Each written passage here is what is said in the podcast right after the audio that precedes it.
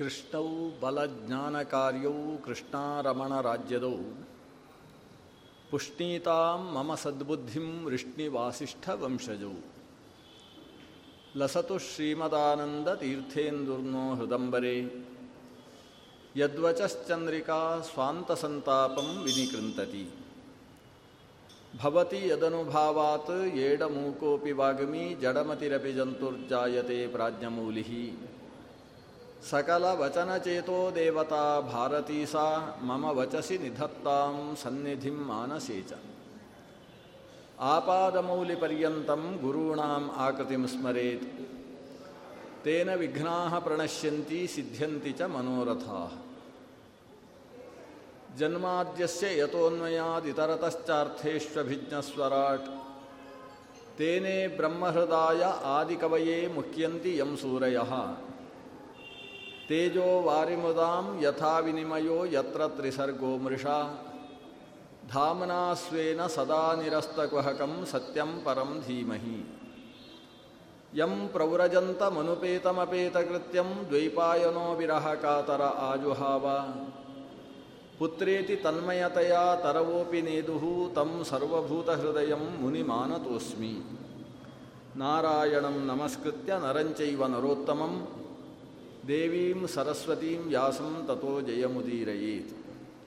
ಶ್ರೀ ಗುರುಭ್ಯೋ ನಮಃ. ಹರಿ ಓಂ.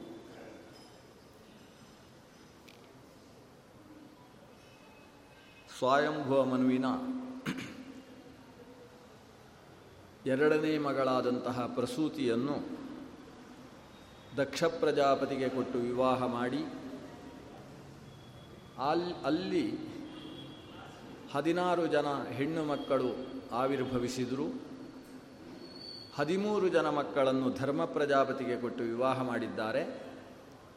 ಅದರಲ್ಲಿ ಕೊನೆಯವಳಾದಂತಹ ಮೂರ್ತಿ ಭಗವಂತನ ನರ ಮತ್ತು ನಾರಾಯಣ ಅನ್ನುವ ಸ್ವರೂಪದ ಆವಿರ್ಭಾವಕ್ಕೆ ಹೇತುವಾಗಿದ್ದಾಳೆ ಅನ್ನುವ ಕಥೆಯನ್ನು ನಾವು ನಿನ್ನೆ ಗಮನಿಸಿದ್ದೇವೆ. ಹದಿನಾರು ಜನರಲ್ಲಿ ಹದಿನಾಲ್ಕನೆಯವಳು ಸ್ವಾಹ, ಹದಿನೈದನೆಯ ಮಗಳು ಸ್ವಧ. ಸ್ವಾಹಾಳನ್ನು ಅಗ್ನಿಗೆ ಕೊಟ್ಟು ವಿವಾಹ ಮಾಡಿದ್ದಾರೆ. ಅಗ್ನಿದೇವ ಸ್ವಾಹಾಳಲ್ಲಿ ಶುಚಿ, ಪಾವಕ ಮತ್ತು ಪವಮಾನ ಅನ್ನುವ ಮೂರು ಗಂಡು ಮಕ್ಕಳಿಗೆ ತಂದೆಯಾಗ್ತಾನೆ. ಈ ಮೂರು ಜನಕ್ಕೆ ಮತ್ತೆ ನಲವತ್ತೈದು ಜನ ಮಕ್ಕಳಾಗಿ ಆಗ್ತಾರೆ. ಹೀಗೆ ಒಟ್ಟಿನಲ್ಲಿ ಅಗ್ನಿಗಳು ನಲವತ್ತೊಂಬತ್ತು ಮಂದಿ. ಒಬ್ಬ ಪ್ರಧಾನ ಅಗ್ನಿ, ಆ ಪ್ರಧಾನ ಅಗ್ನಿಗೆ ಸ್ವಾಹಾದೇವಿಯಲ್ಲಿ ಮೂರು ಜನ ಮಕ್ಕಳು, ಇಲ್ಲಿಗೆ ನಾಲ್ಕು ಜನ ಆದರೂ ಆ ಮೂರು ಜನಕ್ಕೆ ಮತ್ತೆ ನಲವತ್ತೈದು ನಲವತ್ತೈದು ಮತ್ತು ನಾಲ್ಕು ಒಟ್ಟು ನಲವತ್ತೊಂಬತ್ತು ಜನ ಅವರು ಅಗ್ನಿ ದೇವತೆಗಳ ಆವಿರ್ಭಾವ ಆಗ್ತದೆ. ಕೊನೆಯವಳ ಹೆಸರು ಸತಿ. ಆ ಸತಿಯನ್ನು ರುದ್ರನಿಗೆ ಕೊಟ್ಟು ವಿವಾಹ ಮಾಡ್ತಾರೆ. ರುದ್ರನಿಗೆ ಸತೀದೇವಿಯಲ್ಲಿ ಸಂತಾನೋತ್ಪತ್ತಿ ಆಗಲಿಲ್ಲ ಅನ್ನುವ ಕಥೆಯನ್ನು ಕೇಳಿದಂತಹ ರಾಜ ಪರೀಕ್ಷಿತ ಶುಕಾಚಾರ್ಯರಲ್ಲಿ ಪ್ರಶ್ನಿಸಿದ. ಯಾಕೆ, ಏನು ಸಮಸ್ಯೆಯಾಯಿತು? ಅಲ್ಲಿ ಮಧ್ಯದಲ್ಲಿ ಸತೀದೇವಿ ಶರೀರತ್ಯಾಗ ಮಾಡಿದ್ದಾಳೆ ಅಂತ ವಿಷಯ ಬಂದಾಗ ದಕ್ಷಾಧ್ವರ ಪ್ರಸಂಗದ ವರ್ಣನೆ ನಡೀತದೆ. ಬಹಳ ರೋಚಕವಾದ ವಿಸ್ತಾರವಾದ ಕಥೆಯನ್ನು ಶ್ರೀಮದ್ ಭಾಗವತ ಹೇಳ್ತದೆ. ಈ ದಕ್ಷಾಧ್ವರ ಪ್ರಸಂಗವನ್ನು ತಿಳಿದಿರುವ ವ್ಯಕ್ತಿ ಜಾಗೃತೆಯಾಗಿರುವ ಇರಬೇಕಾದ್ದು ಎಲ್ಲಿ ಅಂದರೆ, ಮಗಳನ್ನು ಮದುವೆ ಮಾಡಿಕೊಟ್ಟ ಮೇಲೆ ಅಳಿಯ ಮತ್ತು ಮಾವ ಸಿಕ್ಕಾಪಟ್ಟೆ ಗಲಾಟೆ ಮಾಡಬಾರ್ದು. ಸ್ವಲ್ಪ ಸ್ವಲ್ಪ ಗಲಾಟೆಗಳು ನಡೆದರೆ ತೊಂದರೆ ಇಲ್ಲ, ಆದರೆ ಅವರಿಬ್ಬರಲ್ಲಿ ಸಿಕ್ಕಾಪಟ್ಟೆ ಗಲಾಟೆ ಇರಬಾರ್ದು. ಅಳಿಯ ಮಾವ ಏನಾದರೂ ಕಚ್ಚಾಡುವುದಕ್ಕೆ ಪ್ರಾರಂಭಿಸಿದರು ಅಂತಾದರೆ ಅದರ ನೇರ ಪರಿಣಾಮ ಆಗುವುದು ಆ ಮಗಳ ಮೇಲೆ, ಅರ್ಥಾತ್ ಅಳಿಯ ಅಂತ ಅನಿಸಿಕೊಂಡವನ ಪತ್ನಿಯ ಮೇಲೆ, ಮಾವ ಅಂತ ಅನ್ನಿಸಿಕೊಂಡವನ ಮಗಳ ಮೇಲೆ. ಅಷ್ಟು ನಿಕಟವರ್ತಿನಿಯ ಮೇಲೆ ಅತ್ಯಂತ ವ್ಯತಿರಿಕ್ತ ಪರಿಣಾಮವನ್ನು ಬೀರತಕ್ಕಂತಹ ಸಾಂಸಾರಿಕ ಅವಸ್ಥೆಯ ಅಳಿಯ ಮಾವಂದಿರ ಗಲಾಟೆ ಯಾವತ್ತೂ ಘಟಿಸಬಾರದು ಅನ್ನುವುದಕ್ಕೆ ಒಂದು ದ್ಯೋತಕವೋ ಎಂಬಂತೆ ಈ ದೇವತೆಗಳು ಇಂಥ ಆಟ ಆಡ್ತಾರೆ. ಇಲ್ಲೇ ಹೋದರೆ ರುದ್ರದೇವ ಅಂತೇಳಿದರೆ ಸಾಮಾನ್ಯ ಶಕ್ತಿ ಅಲ್ವಲ್ಲ, ದೇವತಾ ತಾರತಮ್ಯದ ವ್ಯವಸ್ಥೆಯಲ್ಲಿ ಐದನೇ ಮೆಟ್ಟಲು, ಅಂದರೆ ಮೇಲಿನಿಂದ ಕೆಳಗಿಳಿತಾ ಬಂದರೆ ಐದು, ಅಲ್ಲಿಂದ ಮತ್ತೆ ನಾಲ್ಕು ಮೆಟ್ಟಲು ಹತ್ತಿದರೆ ಅಟ್ಟ ಸಿಗುವಂಥದ್ದು. ಅಷ್ಟು ಎತ್ತರದ ದೇವತಾ ಶಕ್ತಿ ರುದ್ರದೇವ. ದಕ್ಷ ಪ್ರಜಾಪತಿಯೇನು ಕಡಿಮೆ ಅಲ್ಲ, ಹತ್ತನೇ ಕಕ್ಷೆಯಲ್ಲಿ ಬರುವವ, ಅಂದರೆ ರುದ್ರನಿಗಿಂತ ಐದು ಕಕ್ಷೆ ಕೆಳಗೆ ಅಷ್ಟೇ. ಹತ್ತನೇ ಕಕ್ಷೆ ಅಂತೇಳಿದರೆ ಸೂರ್ಯಚಂದ್ರರಿಗಿಂತಲೂ ಎತ್ತರದ ಕಕ್ಷೆ. ಅಷ್ಟು ಎತ್ತರದಲ್ಲಿರತಕ್ಕಂತಹ ದಕ್ಷ ಪ್ರಜಾಪತಿ, ರುದ್ರದೇವರು ಇವರು ಪರಸ್ಪರ ಗಲಾಟೆ. ಅದು ಗಲಾಟೆಯ ಕಾರಣ ಏನಿತ್ತು? ರುದ್ರದೇವರು ಮೊದಲೇ ಸಭೆಯಲ್ಲಿ ಆಸೀನರಾಗಿದ್ದಾರೆ. ಚತುರ್ಮುಖ ಬ್ರಹ್ಮದೇವರ ಅಧ್ಯಕ್ಷತೆಯಲ್ಲಿ ನಡೀತಾ ಇರತಕ್ಕಂಥ ಸಭೆ. ರುದ್ರದೇವರು ಪಕ್ಕದಲ್ಲಿ ಆಸನದಲ್ಲಿದ್ದಾರೆ. ಈ ಸಭಾಸದರೆಲ್ಲ ಬಂದು ಕುಳಿತಿದ್ದಾರೆ. ಅಷ್ಟಾದ ಮೇಲೆ ಅಲ್ಲಿಗೆ ದಕ್ಷ ಪ್ರಜಾಪತಿಯ ಆಗಮನ ಆಗ್ತದೆ. ಕೆಲವರೆಲ್ಲ ಎಲ್ಲ ಸಭೆ ಸುರಾದ ಮೇಲೆಯೇ ಸಭೆಗೆ ಬರುವುದು ಅಂತ ಒಂದು ದೀಕ್ಷೆ ಇಟ್ಟುಕೊಂಡಿರ್ತಾರೆ. ಅದಕ್ಕೆ ಕಾರಣ ಏನು ಅಂತ ಹೇಳಿದರೆ, ಸಭೆಯೆಲ್ಲ ಸುರಾದ ಮೇಲೆ ಸಭೆಯಲ್ಲಿದ್ದವರೆಲ್ಲ ನಾನು ಬಂದಾಗ ಒಂದು ಸಲ ಎದ್ದು ನಿಲ್ತಾರಲ್ಲ, ಅಷ್ಟೇ ಖುಷಿ ಅವರಿಗೆ. ಎಲ್ಲರೂ ಒಂದು ಗೌರವ. ಅಕಸ್ಮಾತ್ ನಾನೇ ಮೊದಲು ಬಂದರೆ ಯಾರು ಎದ್ದು ನಿಲ್ತಾರೆ, ಯಾರು ನಿಲ್ಲೋದಿಲ್ಲ. ಗೌರವ ಸಿಗಬೇಕಲ್ಲ, ಅದಕ್ಕೋಸ್ಕರ ವಿಳಂಬವಾಗಿ ಬರುವವರು ಅಂತ ಜಾಯಮಾನ ಕೆಲವರದ್ದು. ದಕ್ಷ ಪ್ರಜಾಪತಿ ಸಭೆಯಲ್ಲಿ ವಿಳಂಬವಾಗಿ ಬಂದ ಬಂದವ ಸ್ವಲ್ಪ ಬದಿಯಲ್ಲಿ ಬಂದು ತನ್ನ ಆಸನದಲ್ಲಿ ತಾನು ಕೂತುಕೊಳ್ಬೇಕೋ ಬೇಡೋ, ಸಭೆಯ ಮಧ್ಯದಲ್ಲೇ ಬರಬೇಕು. ಅವರಿಗೆ ಮಧ್ಯದಲ್ಲಿ ಬಂದು ನೇರ ಆಸನದಲ್ಲಿ ಕೂತುಕೊಳ್ಳಲಿಕ್ಕಿಲ್ಲ. ಒಂದು ಸಲ ಸಭೆಯೆಲ್ಲ ನೋಡೋದು, ಘನಂಧಾರಿ ವ್ಯಕ್ತಿತ್ವದಿಂದ ಒಂದು ಸಲ ನೋಡೋದು, ನೋಡಿ ಎಲ್ಲರ ಮುಖ ನೋಡಿದ ಮೇಲೆ ಕೂತುಕೊಳ್ಳುವುದು ಅಂತ ಇದು ಅವನ ಕ್ರಮ. ಸಭೆಗೆ ಬಂದ, ಅಧ್ಯಕ್ಷರು ಕೂತಿದ್ದಾರೆ. ಆಮೇಲೆ ಸಭೆಯಲ್ಲಿ ನೋಡಿದರೆ ಅಗ್ನಿ ಪ್ರಭೃತಿಗಳೆಲ್ಲ ಎದ್ದು ನಿಂತಿದ್ದಾರೆ ಸಭೆಯಲ್ಲಿ, ದೇವತಾ ಸಭೆಯಲ್ಲಿ. ಎಲ್ಲರನ್ನೂ ನೋಡಿದ. ನೋಡಿ ಇನ್ನೇನು ಕೂತುಕೊಳ್ಳಬೇಕು ಅಂತ ಅನಿಸಿದಾಗ ಪಕ್ಕದಲ್ಲಿ ನೋಡ್ತಾನೆ ತನ್ನ ಅಳಿಯನಾದ ರುದ್ರದೇವ. ಪ್ರಾಂಗ್ನಿಷಣ್ಣಂ ಮೃಡಂ ದೃಷ್ಟ್ವಾ, ತನಗಿಂತ ಮೊದಲು ಮೃಡ ಕೂತದ್ದನ್ನು ಕಂಡು ಅವನಿಗೆ ಸಿಟ್ಟು ಬಂತಂತೆ. ಇಷ್ಟೇ ಅಳಿಯನಿಗೂ ಮಾವನಿಗೂ ಗಲಾಟೆ ಏನು ಅಂದರೆ, ಮಾವ ಬಂದಾಗ ಅಳಿಯ ಎದ್ದು ನಿಲ್ಲಿಲ್ಲ. ಸರಿಯಾಗಿ ಮಾವನಿಗೆ ಅವ ಎದ್ದು ನಿಲ್ಲಿಲ್ಲ ಅನ್ನೋ ವಿಷಯ ಗೊತ್ತಾಗಲಿಲ್ಲ. ನಾನು ಕೂಡುವುದಕ್ಕಿಂತ ಮುಂಚೆ ಕೂತಿದ್ದಾನೆ ಅಂತ ಇಷ್ಟು ಮಾತ್ರ ಸಿಟ್ಟಿಗೆ ಕಾರಣ ಆಯಿತು. ಅವನು ಎದ್ದು ನಿಂತು ಕೂತದ್ದೋ ಅಥವಾ ನಿಜವಾಗಿಯೂ ಕೂತೇ ಇದ್ನೋ ಅದರ ಬಗ್ಗೆ ವಿಮರ್ಶೆ ಮಾಡುವುದಕ್ಕೂ ಹೋಗಲಿಲ್ಲ ದಕ್ಷ. ಪ್ರಾಕ್ ನಿಷಣ್ಣಂ ಮೃಡಂ ದೃಷ್ಟ್ವಾ ನ ಅಮೃಷ್ಯತ, ಅವನಿಗೆ ಮರುಷಣ ಆಗಲಿಲ್ಲ, ಅದನ್ನು ಸಹಿಸುವುದಕ್ಕೆ ಸಾಧ್ಯ ಆಗಲಿಲ್ಲ. ಇಂಥದ್ದೆಲ್ಲ ಡಿಗ್ನಿಟಿಗಳನ್ನಿಟ್ಟುಕೊಂಡ್ರೇ ಸಂಸಾರದಲ್ಲಿ ಸಮಸ್ಯೆಯಾಗುವುದು. ಇಷ್ಟಕ್ಕೆ ಸಿಟ್ಟು ಬಂತು, ಅವ ಕೂತುಕೊಳ್ಳಲಿಲ್ಲ ಅಂತೆ, ನಿಂತುಕೊಂಡ. ನಿಂತುಕೊಂಡು ಸಭೆಯನ್ನು ಕುರಿತು ಒಂದು ಭಾಷಣ ಮಾಡುವುದಕ್ಕೆ ಶುರು ಮಾಡಿದ. ಕೆಲವರು ಇಂಥವರು ಇರ್ತಾರೆ, ಅಳಿಯಂದಿರು. ನಾನು ಇವನಿಗೆ ನನ್ನ ಮಗಳನ್ನು ಕೊಡುವುದಕ್ಕೆ ಸುತರಾಮ್ ಇಷ್ಟ ಇರಲಿಲ್ಲ ಅಂತ ಮೊದಲು ಹೇಳಬೇಕಿತ್ತ ಇಲ್ಲೋ ಮದುವೆ ಹೊತ್ತಿಗೆ? ಎಲ್ಲ ಆದಮೇಲೆ ಈಗ ಹೇಳ್ತಾ ಇದ್ದಾನೆ, ನಿಜವಾಗಿ ನನ್ನ ಮಗಳನ್ನು ಕೊಡುವುದಕ್ಕೆ ನನಗೆ ಇಷ್ಟ ಇರಲಿಲ್ಲ, ಆದರೆ ಏನು ಮಾಡುವುದು, ಎಲ್ಲರ ಹಣೆ ಬರಹ ಅಂತ ಬರೆಯುವ ಇದ್ದಾನಲ್ವ ಇಲ್ಲಿ ಸಭೆಯಲ್ಲಿ, ಅಧ್ಯಕ್ಷರಾಗಿ ಕೂತಿದ್ದಾರಲ್ವ ಈ ಬ್ರಹ್ಮದೇವರು, ಇವರು ಹೇಳಿದರು ಅಂತ ನಾನು ಮದುವೆ ಮಾಡಿಕೊಟ್ಟೆ. ಶೂದ್ರಾಯೇವ ಉಷತೀನ್ ಗಿರಂ, ಯಾರಿಗೆ ಯಾವುದನ್ನು ಕೊಡಬಾರ್ದು ಅದನ್ನು ಕೊಟ್ಟು ಬಿಟ್ಟೆ. ಎಂಥ ಹೆಣ್ಣು ಮಗಳು ನನ್ನ ಮಗಳು, ಅವಳು ಕಮಲ ದಲಾಯತಾಕ್ಷಿ ಅಥವಾ ಹರಿಣ ಲೋಚನೆ. ಕೊಟ್ಟದ್ದು ಯಾರಿಗೆ? ಈ ಮರ್ಕಟ ಲೋಚನನಿಗೆ. ಒಂದು ವಿಚಿತ್ರವಾದ ರೀತಿಯಲ್ಲಿ ಹಂಗಿಸಿ ಹಂಗಿಸಿ ಮಾತಾಡ್ತಾನೆ ರುದ್ರದೇವರನ್ನು. ಮರ್ಕಟ ಲೋಚನ ಅಂದರೆ ಮಂಗದ ಕಣ್ಣು, ಅದು ವೃತ್ತಾಕಾರವಾಗಿರ್ತದೆ. ಇವೊಂದು ಎರಡು ಕಣ್ಣಲ್ಲ, ಮೂರನೇ ಕಣ್ಣು ಬೇರೆ ಹಣೆಯಲ್ಲಿದೆ. ಇಂಥ ವಿರೂಪಾಕ್ಷನಿಗೆ ನನ್ನ ಮಗಳು ಅವಳೆಂಥವಳು, ಹರಿಣಾಕ್ಷಿ, ಜಿಂಕೆಯ ಚಿಗುರು ಕಣ್ಣಿನ ಸುಂದರಿಯನ್ನು ನಾನು ಕೊಟ್ಟು ಮದುವೆ ಮಾಡಿದ್ದೇನೆ. ಇವನು ಎಂಥವ ಅಂತ ಇವನ ಬಗ್ಗೆ ಒಂದಷ್ಟು ಮಾತಾಡ್ತಾನೆ. ವಿಚಿತ್ರವಾದ ಮಾತುಗಳು. ಅದು ಬೈತಾ ಇದೆಯೋ ಹೊಗಳ್ತಾ ಇದೆಯೋ ಅಂತ ನಾವು ವ್ಯಾಖ್ಯಾನ ಮಾಡುವುದು ಕಷ್ಟ ಇದೆ. ಯಾಕಂದರೆ ದೇವತೆಗಳು ಬೈದರೆ ಅದರಲ್ಲಿ ಹೊಗಳಿಕೆಯೂ ಕೂಡ ಸೇರಿಕೊಂಡಿರುತ್ತದೆ. ಲುಪ್ತ ಕ್ರಿಯಾಯ ಅಶುಚಯೇ ಮಾನಿನೇ ಭಿನ್ನ ಸೇತವೇ ಅನಿಚ್ಛನ್ನ ಬಿ, ನನಗೆ ಇಚ್ಛೆ ಇಲ್ಲದೆ ಹೋದರೂ ಕೊಟ್ಟಿದ್ದೇನೆ. ಯಾರಿಗೆ? ಲುಪ್ತ ಕ್ರಿಯಾಯ, ಒಂದು ಸಂಧ್ಯಾ ವಂದನೆ ಮಾಡುವುದಿಲ್ಲ ಇವ. ಅಶುಚಿ, ಏನೋ ಮೇ ಮೇಲೆ ಏನೇನೋ ಹಾಕ್ಕೊಂಡಿರ್ತಾನೆ. ಮಾನಿನೇ, ಸಿಕ್ಕಾಬಟ್ಟೆ ಅಹಂಕಾರಿ. ಭಿನ್ನ ಸೇತವೇ, ಇವನಿಗೆ ಶಾಸ್ತ್ರದ ಕಾನೂನಿನ ಯಾವ ಕಟ್ಟಳೆಗಳು ಕೂಡ ನಡೆಯುವುದಿಲ್ಲ. ಇವನು ನಡೆದದ್ದೇ ದಾರಿ ಇವನಿಗೆ. ಎಲ್ಲರೂ ಮನೆಯಲ್ಲಿ ವಾಸ ಮಾಡಬೇಕು ಅಂತ ಹೇಳಿದರೆ ಇವನಿಗೆ ಮನೆ ಬೇಡ ಅಂತೆ, ಪರ್ವತದಲ್ಲಿ ಹೋಗಿ ಮಲ್ಕೊಳ್ತಾನೆ. ಗಿರೀಶ ಅಂತ ಬೇರೆ ಹೆಸರು, ಗಿರೀಶ ಅಂತ ಹೆಸರಂತೆ. ಎಲ್ಲರೂ ಬಟ್ಟೆ ಧರಿಸಿಕೊಳ್ಳಬೇಕು ಅಂತ ಹೇಳಿದರೆ ಇವನಿಗೆ ಅದೆಲ್ಲ ಇಲ್ಲ. ತಸ್ಮೈ ನಕಾರಾಯ ದಿಗಂಬರಾಯ ಅಂತ ಇವನ ವ್ಯಕ್ತಿತ್ವ ಏನು ಅಂತ ಯಾರಿಗೂ ಅರ್ಥ ಆಗುವುದಿಲ್ಲ. ಎಲ್ಲರೂ ಕೂಡ ಅಲಂಕಾರ ಮಾಡಿಕೊಳ್ಳುವುದಕ್ಕೋಸ್ಕರ ತಲೆಗೆ ಸ್ವಲ್ಪ ಎಣ್ಣೆ ಹಚ್ಚಿ ಬಾಚಿಕೊಳ್ಳುವ ಕೆಲಸ ಆದರೂ ಮಾಡಬೇಕು ಅಂತ ಹೇಳಿದರೆ ಇವನಿಗಿಲ್ಲ. ಹಾಗೆ ಜಟಾಜೂಟಗಳು ಒಂದಕ್ಕೊಂದು ಸೇರಿಕೊಂಡು ಸೇರಿಕೊಂಡು ಸರ್ಪಗಳ ಹಾಗೆ ಕಾಣಿಸ್ತಕ್ಕಂತಹ ಜಟೆಯನ್ನು ಧರಿಸಿಕೊಂಡಿದ್ದಾನೆ. ಇವನಿಗೆ ತಲೆಗೇನಾದರೂ ಅಲಂಕಾರ ಮಾಡುವುದಾದರೆ ಮಲ್ಲಿಗೆ ಪುಷ್ಪ ಇಡಬೇಕು ಅಂತ ಹೇಳಿದರೆ ಅದೆಲ್ಲ ಆಗೋದಿಲ್ಲ. ಆಕಾಶದಲ್ಲಿಲ್ಲ ಚಂದ್ರನನ್ನು ಕಿತ್ತು ತಲೆಗೆ ಸಿಕ್ಕಿಸಿಕೊಳ್ಳುವ ಚಂದ್ರಶೇಖರ. ಇವನದ್ದು ಎಲ್ಲ ವಿಚಿತ್ರ. ಕೈಗೆ ಬಳೆ ಹಾಕ್ಕೊಳ್ಬೇಕು, ಕಂಕಣ ಹಾಕ್ಕೊಳ್ಬೇಕು ಅಂದರೆ ಯಾವುದೋ ಸರ್ಪವನ್ನು ತಂದು ಕಂಕಣ ಹಾಕ್ಕೊಳ್ತಾನೆ. ಯಜ್ಞೋಪವೀತವನ್ನು ಸಾಕ್ಷಾತ್ ಹತ್ತಿಯಿಂದ ನಿರ್ಮಾಣ ಮಾಡಿ ಹಾಕ್ಕೊಳ್ಬೇಕು ಅಂತ ಹೇಳಿದರೆ ಇವನಿಗೆ ಸರ್ಪ ಯಜ್ಞೋಪವೀತಿನೇ, ಸರ್ಪವನ್ನೇ ಯಜ್ಞೋಪವೀತವನ್ನಾಗಿ ಹಾಕಿಕೊಳ್ತಾನೆ. ಅಪರೂಪಕ್ಕೆ ಗಜ ಚರ್ಮವೋ ವ್ಯಾಘ್ರ ಚರ್ಮವೋ ಸಿಕ್ಕಿತು ಅಂತಾದರೆ ರಕ್ತ ಸೋರ್ತಾ ಇರುವ ಹಾಗೆ ಚರ್ಮವನ್ನು ಕಿತ್ತು ಮೈ ಮೇಲೆ ಅಂಟಿಸಿಕೊಳ್ಳುವುದಕ್ಕೆ ಸರ್ಪವನ್ನೇ ಸುತ್ತಿಕೊಂಡು ತಾನು ಚರ್ಮಾಂಬರಧಾರಿಯಾಗ್ತಾನೆ. ಎಲ್ಲ ಇವನ ಜೀವನವೇ ವಿಚಿತ್ರ. ಪ್ರಾಕೃತಿಕವಾದ ವಸ್ತುಗಳನ್ನು ಬಿಟ್ಟರೆ ಬೇರೆದ್ದನ್ನು ಈತ ಧರಿಸುವುದೇ ಇಲ್ಲ. ಇಂತಹ ವ್ಯಕ್ತಿಗೆ ರಾಜಕುಮಾರಿಯ ಹಾಗಿದ್ದಂತಹ ನನ್ನ ಮಗಳನ್ನು ಕೊಟ್ಟಿದ್ದೇನಲ್ವ, ನಿಜವಾಗಿ ನನ್ನ ತಲೆಗೆ ನಾನು ಕೈ ಹತ್ಕೊಳ್ಬೇಕು ಅಂತ ಹೀಗೆಲ್ಲ ಸಭೆಯಲ್ಲಿ ಮಾತಾಡಿದ. ಇಷ್ಟು ಮಾತಾಡ್ತಾ ಇದ್ದಾನೆ. ನನ್ನ ಅಳಿಯ ಹೇಗೆ ಎದ್ದು ನಿಲ್ತಾನೋ ಇಷ್ಟಾದರೂ ಕೂಡ ಅಂತ ನೋಡಿದರೆ ಅವನು ನಗುಮುಖದಲ್ಲಿ ಶಾಂತ ಸ್ವಭಾವದಲ್ಲಿ ಕೂತಿದ್ದಾನೆ. ಎಲ್ಲೋ ಇದ್ದಾನೆ ಅಳಿಯ. ಇಷ್ಟು ಮಾತಾಡಿದರೂ ಇವ ನಗ್ತಾ ಇದ್ದಾನೆ ಅಂತ ಸಿಟ್ಟು ಏರಿತು. ನಾವು ಜಾಗೃತೆಯಾಗಿರಬೇಕಾದದ್ದು, ಯಾರಾದರೂ ಬೈತಾ ಇರುವಾಗ ನಗುವುದಕ್ಕೆ ಹೋಗಬಾರ್ದು.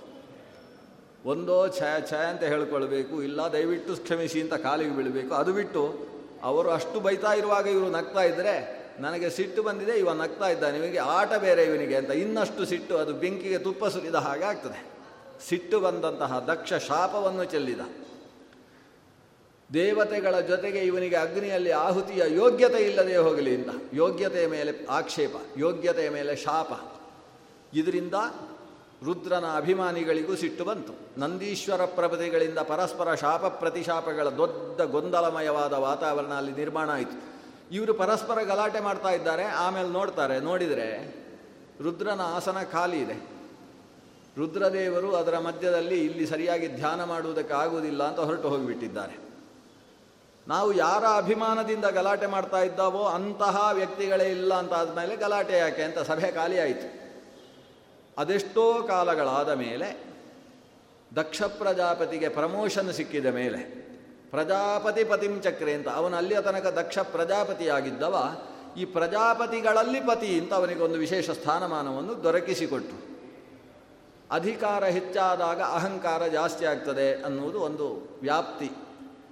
ಈ ದಕ್ಷ ಪ್ರಜಾಪತಿ ತನ್ನ ಅಧಿಕಾರ ದೊಡ್ಡದಾದಾಗ ನಾನು ಕೊಟ್ಟ ಶಾಪವನ್ನು ಜನ ಅನುಸರಿಸ್ತಾ ಇಲ್ವಲ್ಲ ಅಂತ ಅನಿಸ್ಲಿಕ್ಕೆ ಶುರಾದ ಮೇಲೆ ಜನರಿಗೆಲ್ಲ ಹೆದರಿಕೆ, ರುದ್ರನಿಗೆ ಆಹುತಿ ಕೊಡದೆ ಹೋದರೆ ತೊಂದರೆ ಆಗ್ತದೋ ಏನೋ ಅಂತ ಹೆದರಿಕೆ, ನಾನೇ ಒಂದು ಯಾಗ ಮಾಡಬೇಕು, ರುದ್ರನಿಗೆ ಆಹುತಿ ಕೊಡದೆ ಹೋದರೆ ಏನೂ ಸಮಸ್ಯೆ ಆಗುವುದಿಲ್ಲ ಅಂತ ಎಲ್ಲ ಪುರೋಹಿತರನ್ನು ಕರೆದು ಯಜ್ಞದಲ್ಲಿ ಪ್ರತ್ಯಕ್ಷದರ್ಶಿಯಾಗಿ ತೋರಿಸಿಕೊಡಬೇಕು, ಇಷ್ಟಾದ ಮೇಲೆ ಮತ್ತೆ ನನ್ನ ಶಾಪ ಲೋಕದಲ್ಲಿ ಪಸರಿಸ್ತದೆ ಅಂತ ಯೋಚಿಸಿ ಒಂದು ದೊಡ್ಡ ಯಾಗವನ್ನು ಹಮ್ಮಿಕೊಳ್ತಾನೆ. ಬೃಹಸ್ಪತಿ ಸವಂ ಚಕ್ರೆ ಅಂತ ದೊಡ್ಡ ಯಾಗ. ಪ್ರಪಂಚದಲ್ಲಿ ಯಾರ್ಯಾರು ಪೌರೋಹಿತ್ಯ ಮಾಡಿಸ್ತಾರೆ ಅಂತ ಪ್ರಸಿದ್ಧಿ ಇದ್ದಾರೋ ಅವರೆಲ್ಲರನ್ನೂ ಕರೆಸಿದ. ಯಾಕಂದರೆ ಎಲ್ರಿಗೂ ಗೊತ್ತಾಗಬೇಕು, ಒಂದು ಸಲ ರುದ್ರನಿಗೆ ಆಹುತಿ ಕೊಡದೆ ಹೋದರೂ ಏನು ಸಮಸ್ಯೆ ಇಲ್ಲ ಅಂತ ಗೊತ್ತಾಗಬೇಕು, ಮುಂದಕ್ಕೆ ಅದು ಚಾಲ್ತಿಗೆ ಬರಬೇಕು ಅಂತ ಎಲ್ಲರನ್ನೂ ಕರೆಸಿದ್ದಾನೆ. ಪ್ರಜಾಪತಿಗಳೆಲ್ಲ ಸೇರಿದ್ದಾರೆ. ಆಹ್ವಾನ ಕೊಡದೇ ಇದ್ದದ್ದು ಒಂದು ಮನೆಗೆ ಮಾತ್ರ. ಈತನ ಹದಿನಾರನೇ ಹೆಣ್ಣು ಮಗಳ ಮನೆಗೆ ಒಂದು ಆಹ್ವಾನ ಹೋಗಲಿಲ್ಲ, ಉಳಿದ ಎಲ್ಲ ಕಡೆಗೂ ಆಹ್ವಾನ ಹೋಗಿದೆ. ಎಲ್ಲರೂ ಆಗಮಿಸಿಯೂ ಇದ್ದಾರೆ. ಸತೀ ದಾಕ್ಷಾಯಣಿ ಹಿಮಾಲಯದ ಕೈಲಾಸದ ಸನಿಹದಲ್ಲಿ ಆಕಾಶ ಮಾರ್ಗವಾಗಿ ವಿಮಾನದಲ್ಲಿ ಸಾಗ್ತಾ ಇದ್ದಂತಹ ಭವ್ಯ ಋಷಿ ಪರಂಪರೆಗಳನ್ನೆಲ್ಲ ಕಂಡು ಮಾತಾಡಿಸಿ, ನನ್ನ ತವರು ಮನೆಯಲ್ಲಿ ಇಷ್ಟು ದೊಡ್ಡ ಯಜ್ಞ ನಡೀತಾ ಇದೆ ಅನ್ನುವ ವಿಷಯ ತಿಳಿದ ಮೇಲೆ ಹೋಗದೇ ಇರುವುದಕ್ಕೆ ಇಷ್ಟ ಆಗಲಿಲ್ಲ. ಬಹುಶಃ ಭಾರಿ ದೊಡ್ಡ ಕಾರ್ಯಕ್ರಮ ಆದ್ದರಿಂದ ಅವರು ಕೊಟ್ಟ ಕಾಗದ ನಮ್ಮ ಮನೆಗೆ ಬರಲಿಲ್ಲ ಅಂತ ಅನಿಸುತ್ತೆ ಅಂತ ಸಮಾಧಾನ ಮಾಡಿಕೊಳ್ತಾರೆ. ಸಮಾಧಾನ ಮಾಡಿಕೊಳ್ಳುವುದಕ್ಕೆ ಹೆಂಗಸರನ್ನು ನೋಡಿ ಕಲಿಬೇಕು. ಏನೋ ಕಳಿಸಿಕೊಟ್ಟಿರ್ತಾರೆ, ಎಲ್ಲೋ ಪೋಸ್ಟ್ ತಪ್ಪಿ ಹೋಗಿದ್ದಿರ್ಬೋದು, ನಮಗೆ ಬರಲಿಲ್ಲ, ಆದರೆ ಅಪ್ಪ ಕಳಿಸದೇ ಇರ್ತಾರೋ ಅಂತ ಸಮಾಧಾನ ಮಾಡಿಕೊಂಡು ನಾವು ಈ ಕಾರ್ಯಕ್ರಮದಲ್ಲಿ ಭಾಗವಹಿಸಲೇಬೇಕು ಅಂತ ಮಾನಸಿಕ ನಿರ್ಧಾರವನ್ನು ಕೈಗೊಳ್ತಾ ಕೈಗೊಳ್ತಾಳೆ. ಒಳಗೆ ಧ್ಯಾನದ ಸ್ಥಿತಿಯಲ್ಲಿ ಕುಳಿತದ್ದಂತಹ ರುದ್ರನ ಸನಿಹಕ್ಕೆ ಬಂದು ನಮ್ಮ ಮನೆಯ ಕಾರ್ಯಕ್ರಮ ಹೀಗಂತೆ ಅಂತ ಮೆಲ್ಲಕ್ಕೆ ಮಾತು ಶುರು ಮಾಡ್ತಾಳೆ. ನನ್ನ ಅಕ್ಕಂದಿರೆಲ್ಲ ಬಂದಿದ್ದಾರಂತೆ, ಒಬ್ಬರೇ ಬಂದದ್ದಲ್ಲಂತೆ, ಸಹ ಅವರು ಸಪತಿಗಳಾಗಿ ಸಕುಟುಂಬರಾಗಿ ಎಲ್ಲ ಆಗಮಿಸಿದ್ದಾರಂತೆ, ನಾವು ಕೂಡ ಹೋಗಬೇಕಲ್ವಾ ಅಂತ ಕಥೆ ಶುರು ಮಾಡ್ತಾಳೆ. ರುದ್ರದೇವ ಸಮಾಧಾನದಿಂದ ಕೇಳ್ತಾನೆ, ಬಹಳ ಕಾಲ ಆಯಿತು ನಾವು ಮಾತಾಡದೆ, ಈಗ ಅವಳು ಮಾತಾಡಿದಾಗ ಅಷ್ಟೂ ಕೇಳಿಸಿಕೊಳ್ಳಬೇಕು ಅಂತ. ಇವಳು ಹೋಗುವುದರ ಅನಿವಾರ್ಯತೆ ಏನು ಅನ್ನುವುದನ್ನು ಬಿಚ್ಚಿ ಬಿಚ್ಚಿ ಹೇಳ್ತಾಳೆ. ಅವಶ್ಯ ಹೋಗಲೇಬೇಕು, ಯಾಕಂದರೆ ವಿವಾಹವಾದ ಮೇಲೆ ಅದೆಷ್ಟು ವರ್ಷಗಳಾಯಿತು, ಒಂದು ಬಾರಿಯೂ ತವರು ಮನೆಗೆ ಹೋಗಲಿಲ್ಲ. ತವರು ಮನೆಗೆ ಹೋಗಿ ಹೋಗಬೇಕು ಅಂತ ಒಬ್ಬಳು ತನ್ನ ಅರ್ಧಾಂಗಿ ಬಯಸಿದಾಗ ಅದನ್ನು ಈಡೇರಿಸುವಂಥದ್ದು ಪತಿದೇವರ ಧರ್ಮ ಅಂತ ನಾನು ಕೇಳಿದ್ದೇನೆ ಅಂತ ಎಲ್ಲ ಧರ್ಮಶಾಸ್ತ್ರವನ್ನು ಬಿಚ್ಚಿಕು ಅದಕ್ಕೆ ಕೊಟೇಶನ್ ಕೊಟ್ಟು ಮಾತಾಡುವುದಕ್ಕೆ ಪ್ರಾರಂಭ ಮಾಡ್ತಾಳೆ. ಅದಲ್ಲದೆ ಈಗ ನಡೀತಾ ಇರುವ ಯಾಗ ಸಾಮಾನ್ಯ ಅಲ್ಲಂತೆ. ಲೋಕದಲ್ಲಿ ಯಾರ್ಯಾರು ಶ್ರೇಷ್ಠರಿದ್ದಾರೋ ಅವರನ್ನೆಲ್ಲ ಸಕುಟುಂಬರಾಗಿ ಆಹ್ವಾನಿಸಿದ್ದಾರಂತೆ. ಅವರನ್ನೆಲ್ಲ ಕಾಣುವ ಸೌಭಾಗ್ಯ, ಯಜ್ಞದಲ್ಲಿ ಆರಾಧ್ಯವಾದ ಭಗವತ್ ಸ್ವರೂಪವನ್ನು ಕಾಣುವುದಕ್ಕೊಂದು ಅವಕಾಶ. ಯಜ್ಞ ಅನ್ನುವ ಅತ್ಯಂತ ಪವಿತ್ರವಾದ ಪ್ರಪಂಚದ ಸೃಷ್ಟಿಯ ಮೂಲ ಶಕ್ತಿಯನ್ನು ಕಾಣುವುದಕ್ಕೆ ಸಿಗುವ ಅತ್ಯಂತ ಶ್ರೇಷ್ಠವಾದಂತಹ ಒಂದು ಅವಕಾಶ ಇದು. ಆದ್ದರಿಂದ ಈ ಅವಕಾಶವನ್ನು ತಪ್ಪಿಸಿಕೊಳ್ಳಬಾರ್ದು, ನಾವು ಹೋಗಬೇಕು. ಅಷ್ಟೇ ಅಲ್ಲ, ಹೋದ ಮೇಲೆ ನಮ್ಮ ತಂದೆ ತಾಯಿಗೆ ಯಜ್ಞದಲ್ಲಿ ಕೂತಿರ್ತಾರೆ, ಅವರಿಗೊಂದು ಪರಿಬರಹಣ, ಒಂದು ಉಡುಗೊರೆ ಕೊಡಬೇಕು. ಅವರು ಏನೇನೋ ಕೊಡುವವರಿದ್ದಾರೆ, ಅದೆಲ್ಲ ತೆಗೊಳ್ಬೇಕು. ತೆಗೊಂಡು ನಾವಿಲ್ಲಿ ಸಂಗ್ರಹಿಸಿಟ್ಟು ನನ್ನ ಅಪ್ಪ ಕೊಟ್ಟದ್ದು ಅಂತ ಬಂದ ಹೆಂಗಸರಿಗೆಲ್ಲ ತೋರಿಸಬೇಕು. ಎಲ್ಲ ಭಾರೀ ಕಥೆಗಳನ್ನು ಹೇಳುವುದಕ್ಕೆ ಶುರು ಮಾಡ್ತಾಳೆ ಸತೀದೇವಿ. ರುದ್ರದೇವ ಯಾಕೋ ಇದರಲ್ಲಿ ಅಷ್ಟು ಆಸಕ್ತಿ ತೋರಿಸದೇ ಇರುವುದನ್ನು ನೋಡಿ, ಅಲ್ಲ ಆಹ್ವಾನ ಬರಲಿಲ್ಲ ಅಂತ ನಿಮಗೆ ಬೇಸರವಾ ಅಂತ ಇವ್ ಈಕೆಯೇ ಶುರು ಮಾಡ್ತಾಳೆ. ಇಳಿದೇ ಪ್ರಶ್ನೆಗಳು ಉತ್ತರಗಳೆಲ್ಲ ಇಳಿದೆ. ಆಹ್ವಾನ ಬರಲಿಲ್ಲ ಅಂತ ಯೋಚಿಸಬೇಡಿ. ಆಹ್ವಾನ ಬರದೇ ಹೋದರೂ ಕೆಲವು ಮನೆಗೆ ಹೋಗಬೇಕು ಅಂತ ಶಾಸ್ತ್ರ ಉಂಟಲ್ವಾ. ಎಲ್ಲಿ ಅನಾಹುತ ಅಪ್ಯಭಿಯಾಂತಿ ಸೌಹೃದಾತ್ ಭೌ ಭರ್ತೃರು ಗುರೋರ್ ದೇಹಕೃತಶ್ಚ ಕೇತನಂ. ಆಹ್ವಾನ ಇಲ್ಲದೆ ಹೋದರೂ ಇಷ್ಟು ಮನೆಗಳಿಗೆ ಹೋಗಬಹುದಂತೆ. ಭರ್ತು, ಒಂದು ಗಂಡನ ಮನೆಯಿಂದ ಆಹ್ವಾನ ಬರಲಿಲ್ಲ ಅಂತ ಇಲ್ಲಿ ಪ್ರಸವಿಸುವುದಕ್ಕೆ ಬಂದಂಥ ಹೆಣ್ಣು ಮಗಳು ಅಲ್ಲಿರುವ ಕಾರ್ಯಕ್ರಮಕ್ಕೆ ಹೋಗದೇ ಇರಬಾರ್ದು. ಗುರೋಹೋ, ಗುರುಗಳು, ಎಷ್ಟೋ ಶಿಷ್ಯರು ದೂರಕ್ಕೆ ಹೋಗಿದ್ದಾರೆ ಕರ್ಮ ಅವರ ಅಧ್ಯಯನವನ್ನು ಮುಗಿಸಿ. ಗುರುಕುಲದಲ್ಲಿ ನಡೆಯುವ ವಿಶೇಷ ಕಾರ್ಯಕ್ರಮಕ್ಕೆ ಆಹ್ವಾನ ಬರಲಿಲ್ಲ ಅಂತ ಶಿಷ್ಯರು ಹೋಗದೇ ಇರುವ ಹಾಗಿಲ್ಲ. ದೇಹಕೃತಶ್ಚ ಗೇತನಂ, ಶರೀರವನ್ನು ಕೊಟ್ಟಂತಹ ತಂದೆ ತಾಯಿಯರು ಅವರ ಮನೆಯಿಂದ ಆಹ್ವಾನ ಬರಲಿಲ್ಲ ಅಂತ ಹೋಗುವ ಹಾಗೆ ಹೋಗದೇ ಇರುವ ಹಾಗಿಲ್ಲ. ಜೊತೆಗೆ ಸುಹೃತ್, ಅತ್ಯಂತ ಸೌಹಾರ್ದದಿಂದ ಯಾರು ನಮ್ಮನ್ನು ಕಾಣ್ತಾರೋ ಅಂಥವರ ಮನೆಗೆ ಆಹ್ವಾನ ಇಲ್ಲದೇ ಇದ್ದರೂ ಹೋಗಬಹುದು ಅಂತ ಶಾಸ್ತ್ರದಲ್ಲಿ ಉಂಟು. ಅಲ್ಲ, ಇವರು ನನಗೆ ದೇಹಕೃತ್, ನನಗೆ ದೇಹವನ್ನು ಕೊಟ್ಟವರು, ನಿಮಗಂತೂ ಗುರು, ಯಾಕಂದರೆ ಹೆಣ್ಣು ಕೊಟ್ಟವರು. ಈ ಹೆಣ್ಣು ಕೊಟ್ಟವರಿಗೆ ಗುರು ಅಂತ ಒಂದು ಹೆಸರು. ಅದಕ್ಕೆ ಈಗ ಎಲ್ಲರ ಹತ್ರವೂ ಕೂಡ ಏನು ಗುರೋ ಹೇಗಿದ್ದಿದ್ದೆ ಈ ಗುರು ಶಬ್ದವನ್ನು ಎಲ್ಲರೂ ಶುರು ಮಾಡಿದ್ದು. ಹೆಣ್ಣು ಕೊಟ್ಟವರು ಗುರು ಅಂತ ಯಾಕೆ ಅಂತ ಹೇಳಿದರೆ ಅವರೊಂದು ಎರಡು ಮಾತು ಉಪದೇಶ ಮಾಡಿರ್ತಾರೆ. ಒಂದು ಧರ್ಮೇಚ ಅರ್ಥೇಚ ಕಾಮೇಚ ನಾತಿ ಚರಿತವ್ಯ ತ್ವಯೇಯಂ ಅಂತ ಒಂದು ಮಾತು ಉಪದೇಶ ಮಾಡ್ತಾರೆ. ಮತ್ತೊಂದು ಸಹಧರ್ಮಶ್ಚರ್ಯತಾ ಅಂತ ಎರಡು ಮಾತು ಉಪದೇಶ ಮಾಡ್ತಾರೆ. ಇವ ಅದಕ್ಕೆ ಪ್ರತಿಯಾಗಿ ಧರ್ಮೇಚ ಅರ್ಥೇಚ ಕಾಮೇಚ ನಾತಿ ಚರಾಮಿ ಸಹಧರ್ಮಂ ಚರಿಷ್ಯಾಮಿ ಅಂತ ಒಂದು ಪ್ರತಿಜ್ಞೆ ಕೈಗೊಳ್ಳುತ್ತಾನೆ. ಇದರಿಂದ ಹೆಣ್ಣು ಕೊಟ್ಟಂತಹ ಮಾವನಿಗೆ ಗುರುಸ್ಥಾನ ಬರ್ತದೆ. ಆದ್ದರಿಂದ ಇವ ನ್ಯಾಯಸುಧಾದಿ ಗ್ರಂಥಗಳನ್ನು ಅಧ್ಯಯನ ಮಾಡಿದ್ದರೂ ಕೂಡ ಹೆಣ್ಣು ಕೊಟ್ಟಂತಹ ವ್ಯಕ್ತಿ ಎಸ್ ಎಸ್ ಎಲ್ ಸಿಯಲ್ಲಿ ಥರ್ಡ್ ಇಯರ್ ಮುಗಿಸಿದ್ರೂ ಕೂಡ ಅಂಥ ವ್ಯಕ್ತಿಗೆ ಈ ವ್ಯಕ್ತಿ ನಮಸ್ಕಾರ ಮಾಡತಕ್ಕದ್ದು, ಇದು ಶಾಸ್ತ್ರದ ಆದೇಶ. ಯಾಕಂದರೆ ಆತ ಗುರುಸ್ಥಾನಾಪನ್ನ, ಹೆಣ್ಣು ಕೊಟ್ಟಂತಹ ವ್ಯಕ್ತಿ. ಆದ್ದರಿಂದ ಇಲ್ಲಿ ನಿಮಗೆ ಗುರುಸ್ಥಾನಾಪನ್ನನಾದಂತಹ ವ್ಯಕ್ತಿ ಆತ. ನನಗೆ ದೇಹಕೃತ್, ಇಂಥವರ ಮನೆಗೆ ಆಹ್ವಾನ ಇಲ್ಲದೇ ಇದ್ದರೂ ಹೋಗಬೇಕು ಅಂತ ಧರ್ಮಶಾಸ್ತ್ರ. ಆದ್ದರಿಂದ ನಾವು ಹೋಗುವಂಥದ್ದು ಅತ್ಯಂತ ಉಚಿತವಲ್ವೇ. ಇಷ್ಟು ಈಕೆ ಹೇಳಿದಾಗ ರುದ್ರದೇವನಿಗೆ ಒಂದೆರಡು ಮಾತಾಡಬೇಕು ಅಂತ ಅನಿಸಿತು. ನಿಜವಾಗಿ ಅವ ಸ್ಥಾಣು, ಸ್ಥಾಣು ಅಂದರೆ ಮಾತು ಬಹಳ ಕಡಿಮೆ. ಆತ ಮಾತಾಡಬೇಕು ಅಂತ ತೀರ್ಮಾನಿಸಿ ಮಾತಾಡ್ತಾನೆ. ತ್ವಯೋದಿತಂ ಶೋಭನಮೇವ ಶೋಭನೆ ಅನಾಹುತ ಅಪ್ಯಭಿಯಾಂತಿ ಬಂಧುಷು ತೇ ಯದ್ಯನಾವಿಷ್ಕೃತ ದೋಷದೃಷ್ಟಯ. ನೀನು ಹೇಳಿದ್ದು ಸರಿಯಾಗಿದೆ, ಆಹ್ವಾನ ಇಲ್ಲದೆ ಹೋದರೂ ಬಂಧುಗಳ ಮನೆಗೆ ಹೋಗಬಹುದು. ಆದರೆ ಅದರಲ್ಲಿ ಒಂದು ವಿಷಯ ಸೇರಿಸಿಕೊಳ್ಳಬೇಕು. ಅವರು ಇವರು ಬರಬಾರ್ದು ಅಂತ ಹೇಳಿ ಆಹ್ವಾನ ಕೊಡಲಿಲ್ಲ ಅಂತಾದರೆ ಸುತರಾಮ್ ಅಲ್ಲಿಗೆ ಹೋಗಬಾರ್ದು. ಅಕಸ್ಮಾತ್ ಆಹ್ವಾನ ಕೊಡುವಲ್ಲಿ ತಪ್ಪಿ ಹೋಗಿ ಆಹ್ವಾನ ಬರದೇ ಹೋದರೆ ಆಹ್ವಾನ ಇಲ್ಲದೇ ಇದ್ದರೂ ಹೋಗಬೇಕು. ಆದರೆ ಇವರು ಸುತರಾಮ್ ನಮ್ಮ ಕಾರ್ಯಕ್ರಮಕ್ಕೆ ಬರಬಾರ್ದು ಅಂತ ಮನಸ್ಸಿಟ್ಟು ಅವರು ಆಹ್ವಾನ ಕೊಡಲಿಲ್ಲ ಅಂತಾದರೆ ಅಂಥವರಲ್ಲಿಗೆ ಹೋದರೆ ಅಲ್ಲಿಯ ಕಾರ್ಯಕ್ರಮ ಕೆಟ್ಟು ಹೋಗುತ್ತೆ. ಸುಂದರವಾಗಿ ನಡೆಯುವ ಕಾರ್ಯಕ್ರಮವನ್ನು ಹಾಳು ಮಾಡುವ ಉದ್ದೇಶದಿಂದ ನಾವು ಹೋಗಬಾರ್ದು. ಇವತ್ತು ನಮ್ಮ ಮನೆಗೆ ಆಹ್ವಾನ ಬರಲಿಲ್ಲ, ಯಾಕೆ ಗೊತ್ತೋ, ನಾವಲ್ಲಿ ಹೋದರೆ ಕಿರಿಕಿರಿ ಆಗ್ತದೆ ಅಂತ ಆಹ್ವಾನ ಕೊಡಲಿಲ್ಲ.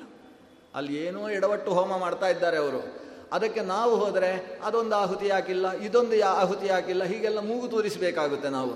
ಅದಕ್ಕೋಸ್ಕರ ನಮ್ಮಂಥವರು ಅಲ್ಲಿ ಬರಬಾರ್ದು ಅಂತ ತೀರ್ಮಾನಿಸಿದ್ದಾರೆ. ಇಂಥ ಸ್ಥಿತಿಯಲ್ಲಿ ನಾವು ಅಲ್ಲಿ ಹೋಗಬೇಕು ಅಂತ ಆಲೋಚನೆ ಮಾಡಬಾರ್ದು.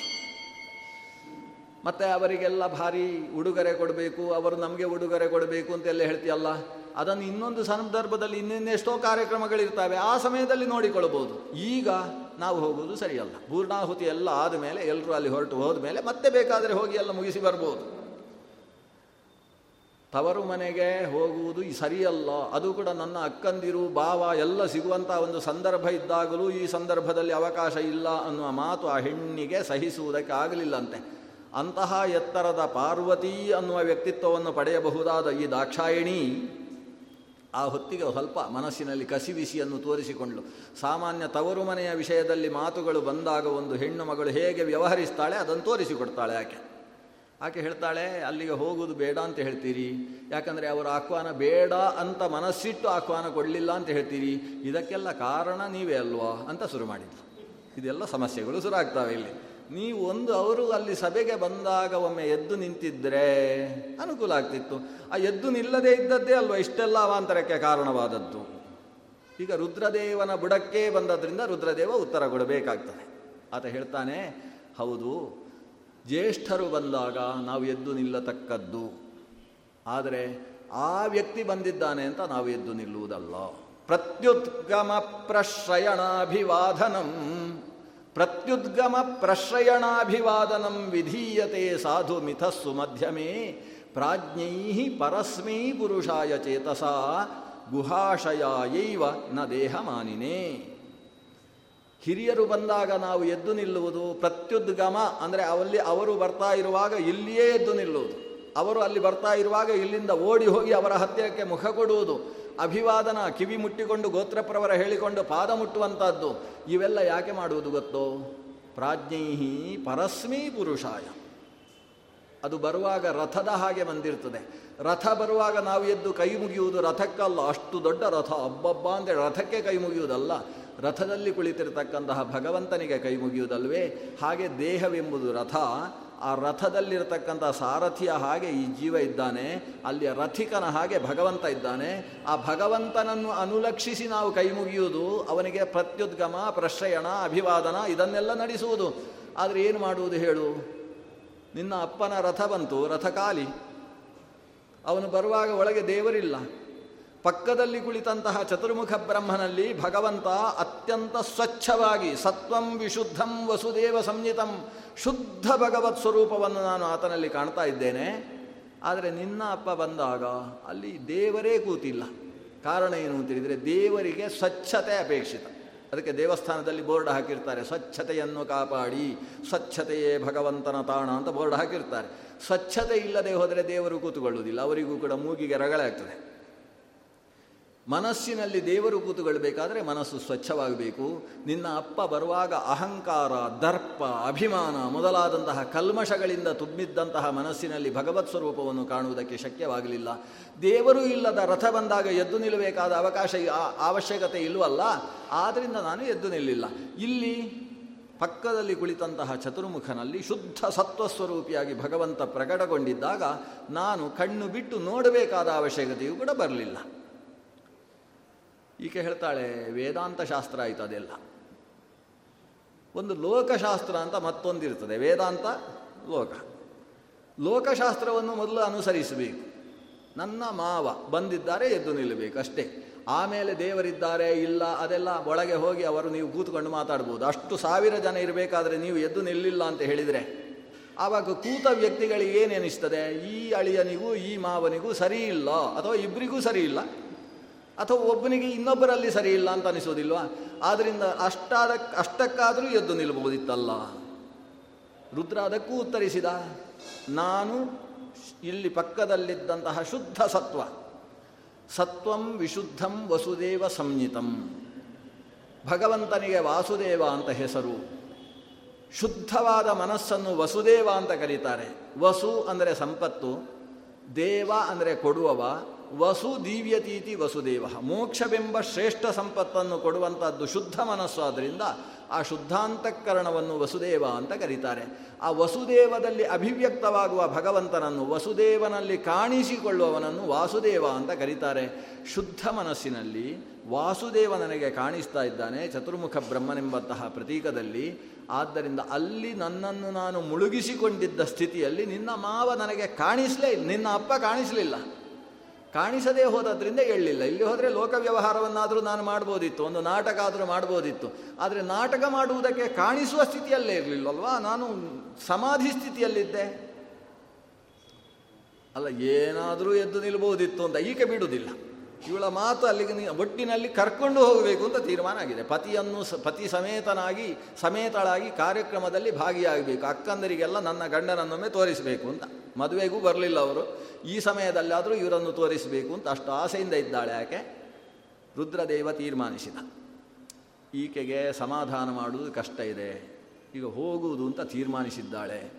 ನಮ್ಮ ತೀರ್ಮಾನ ನಮ್ಮ ನಮ್ಮ ಮನಸ್ಸು, ನಾನೇ ಮನಸ್ಸಿಗೆ ನಿಯಾಮಕ ಅಂತ ಜನ ಹೇಳ್ತಾರೆ, ಆದರೆ ನನ್ನ ಮನಸ್ಸನ್ನು ಕೆಲವು ಸಲ ನನಗೆ ನಿಯಂತ್ರಣ ಮಾಡಲಿಕ್ಕಾಗೋದಿಲ್ಲ. ನನ್ನ ಹೆಂಡತಿಯ ಮನಸ್ಸನ್ನು ನಿಯಮಿಸುವುದು ಎಲ್ಲಿ ಬಂತು ಹೇಳು? ಹಾಗಾದರೆ ಮನಸ್ಸಿಗೆ ನಿಯಾಮಕವಾದ ಇನ್ನೊಂದು ಪರಶಕ್ತಿ ಇದೆ, ಅದು ಹೇಗೆ ನಿಯಂತ್ರಿಸ್ತದೋ ಹಾಗೆ ನಡೆಯತಕ್ಕಂತಹ ಗೊಂಬೆಯ ಆಟದ ಗೊಂಬೆಗಳು ನಾವು, ಸೂತ್ರಧಾರ ಕುಣಿಸಿದ ಹಾಗೆ ಕುಣಿಯೋರು. ಆದ್ದರಿಂದ ಈಕೆಯನ್ನು ಕುಣಿಸ್ತಾ ಇದ್ದೆ ಯಾವುದೋ ಶಕ್ತಿ, ಹಾಗಾಗಿ ಈಕೆ ಹೋಗುವುದು ಅನಿವಾರ್ಯ ಅನಿವಾರ್ಯ ಹೋದವಳು ಬರುವುದಿಲ್ಲ ಅನ್ನುವುದು ವಾಸ್ತವ. ಆದ್ದರಿಂದ ಇಲ್ಲಿ ಹೆಚ್ಚು ಮಾತಾಡುವಂಥದ್ದಕ್ಕೆ ಅವಶ್ಯಕತೆ ಇಲ್ಲ ಅಂತ ತೀರ್ಮಾನಿಸಿ ಸ್ಥಾಣವಾಗಿ ಕೂತುಬಿಟ್ಟ. ಈಕೆ ಹೇಳ್ತಾಳೆ, ನೀವು ಬರುವುದಿಲ್ಲ ಅಂತ ಹೇಳಿದರೆ ಹೇಳಿ, ನನಗೆ ಹೋಗುವುದಕ್ಕೆ ಅಸ್ತು ಅಂತ ಒಂದು ಮಾತು ಹೇಳಿ, ನಾನಾದರೂ ಹೋಗಿ ಬರ್ತೇನೆ. ಈ ಕೊನೆಗೆ ಅರ್ಧವನ್ನು ಬಿಟ್ಟು ಹೋಗುವುದಕ್ಕೆ ಈ ಪರಮೇಶ್ವರನ ಅರ್ಧಾಂಗಿ ತೀರ್ಮಾನಿಸಿದ್ದಾಳೆ. ರುದ್ರ ಹೇಳಿದ, ಒಂದು ಮಾತು ಹೇಳ್ತೇನೆ, ಮನುಷ್ಯನಿಗೆ ಶರೀರದಲ್ಲಿ ಪ್ರಾಣ ಅನ್ನುವುದು ದೀರ್ಘಕಾಲದ ತನಕ ರಕ್ಷಿಸಲ್ಪಡಬೇಕಾದಂತಹ ಒಂದು ನಿಧಿ. ಯಾಕಂದರೆ ಈ ಶರೀರ ಸಿಗುವುದು ಶಾಶ್ವತವಾದದ್ದಲ್ಲ, ಸಿಗುವುದೇ ಅಪರೂಪ. ಶರೀರ ಸಿಕ್ಕಿದಾಗ ಅದು ಎಷ್ಟು ಕಾಲ ಇರ್ತದೋ ಅಷ್ಟು ಕಾಲ ಅದರಲ್ಲಿ ಸಾಧನೆ ಮಾಡುವುದಕ್ಕೋಸ್ಕರ ಉಳಿಸಿಕೊಳ್ಳುವ ಕಡೆಗೆ ಗಮನ ಹರಿಸಬೇಕು. ಸಂಭಾವಿತನಾದಂತಹ ಒಬ್ಬ ವ್ಯಕ್ತಿಗೆ ತನ್ನ ಆಪ್ತ ಬಂಧುಗಳಿಂದ ಅವಮಾನ ಆಗ್ತದೆ ಅಂತಾದರೆ ಅದು ಮರಣಕ್ಕೆ ಸದೃಶ. ಇವತ್ತು ನಾವು ಅಲ್ಲಿಗೆ ಹೋದರೆ ಅಲ್ಲಿ ಅವಮಾನವಾಗುವುದು ನಿಶ್ಚಿತ. ಬಂಧುಗಳ ಮಧ್ಯದಲ್ಲಿ ಅವಮಾನ ಆದರೆ ಮತ್ತೆ ಬದುಕುವುದಕ್ಕೆ ಮನಸ್ಸು ಬರುವುದಿಲ್ಲ. ಶರೀರವನ್ನು ನಾವು ತ್ಯಜಿಸಿದೆವು ಅಂತಾದರೆ ದೇವರು ಕೊಟ್ಟ ಶರೀರದಿಂದ ಏನು ಸಾಧನೆ ಮಾಡಬೇಕಿತ್ತು ಅದರ ಅಷ್ಟರಿಂದಲೂ ಕೂಡ ನಾವು ವಂಚಿತರಾಗಿ ಹೋಗ್ತಾವಲ್ಲ. ಆದ್ದರಿಂದ ಅಲ್ಲಿಗೆ ಹೋಗುವುದು ಸಮಂಜಸವಲ್ಲ ಅಂತ ನನ್ನ ಅಭಿಪ್ರಾಯ ಅಂತ ಹೇಳಿ ರುದ್ರ ಕೂತುಬಿಟ್ಟ. ಕೊನೆಗೆ ಇವಳು, ನನ್ನ ಅಪ್ಪನ ಮನೆಗೆ ಹೋದರೆ ಶರೀರ ನಾಶವಾಗುವುದಲ್ಲ, ಇನ್ನೂ ಒಂದು ನಾಲ್ಕುನೂರು ವರ್ಷ ಆಯುಷ್ಯ ಜಾಸ್ತಿ ಆಗ್ತದೆ. ಅವರು ಕೊಟ್ಟ ಒಂದು ಲೋಟ ಹಾಲು ಕುಡಿದ್ರೆ ಸಾಕು, ಅದು ಆಯುಷ್ಯ ವರ್ಧಕವಾದ ಅಮೃತ ತುಲ್ಯ. ಆದ್ದರಿಂದ ನಾನು ಹೋಗುವ ತೀರ್ಮಾನ ಮಾಡಿದ್ದೇನೆ, ನೀವು ಒಮ್ಮೆ ಅಸ್ತು ಅಂತ ಹೇಳಿ ಸಾಕು. ಆದರೆ ಅಷ್ಟರಲ್ಲೇ ರುದ್ರದೇವ ತಾನು ಅಂತರ್ಮುಖಿಯಾಗಿ ಬಿಟ್ಟಿದ್ದಾನೆ, ಸ್ಥಾಣುವಾಗಿ ಬಿಟ್ಟ. ಪಕ್ಕಕ್ಕೆ ಬರ್ತಾಳೆ, ಬಂದು ಹೇಗೆ ನಾನು ಹೋಗ್ಬೋದೋ? ಇವರೇನು ಮಾತಾಡುವುದಿಲ್ಲ. ಓ, ನೀವು ಮಾತಾಡುವುದಿಲ್ಲ ಅಂದರೆ ಹೋಗ್ಬೋದು ಅಂತ ಅರ್ಥ ಅಲ್ವಾ? ಇವಳೇ ವ್ಯಾಖ್ಯಾನ ಮಾಡುವುದಕ್ಕೆ ಶುರು ಮಾಡ್ತಾಳೆ.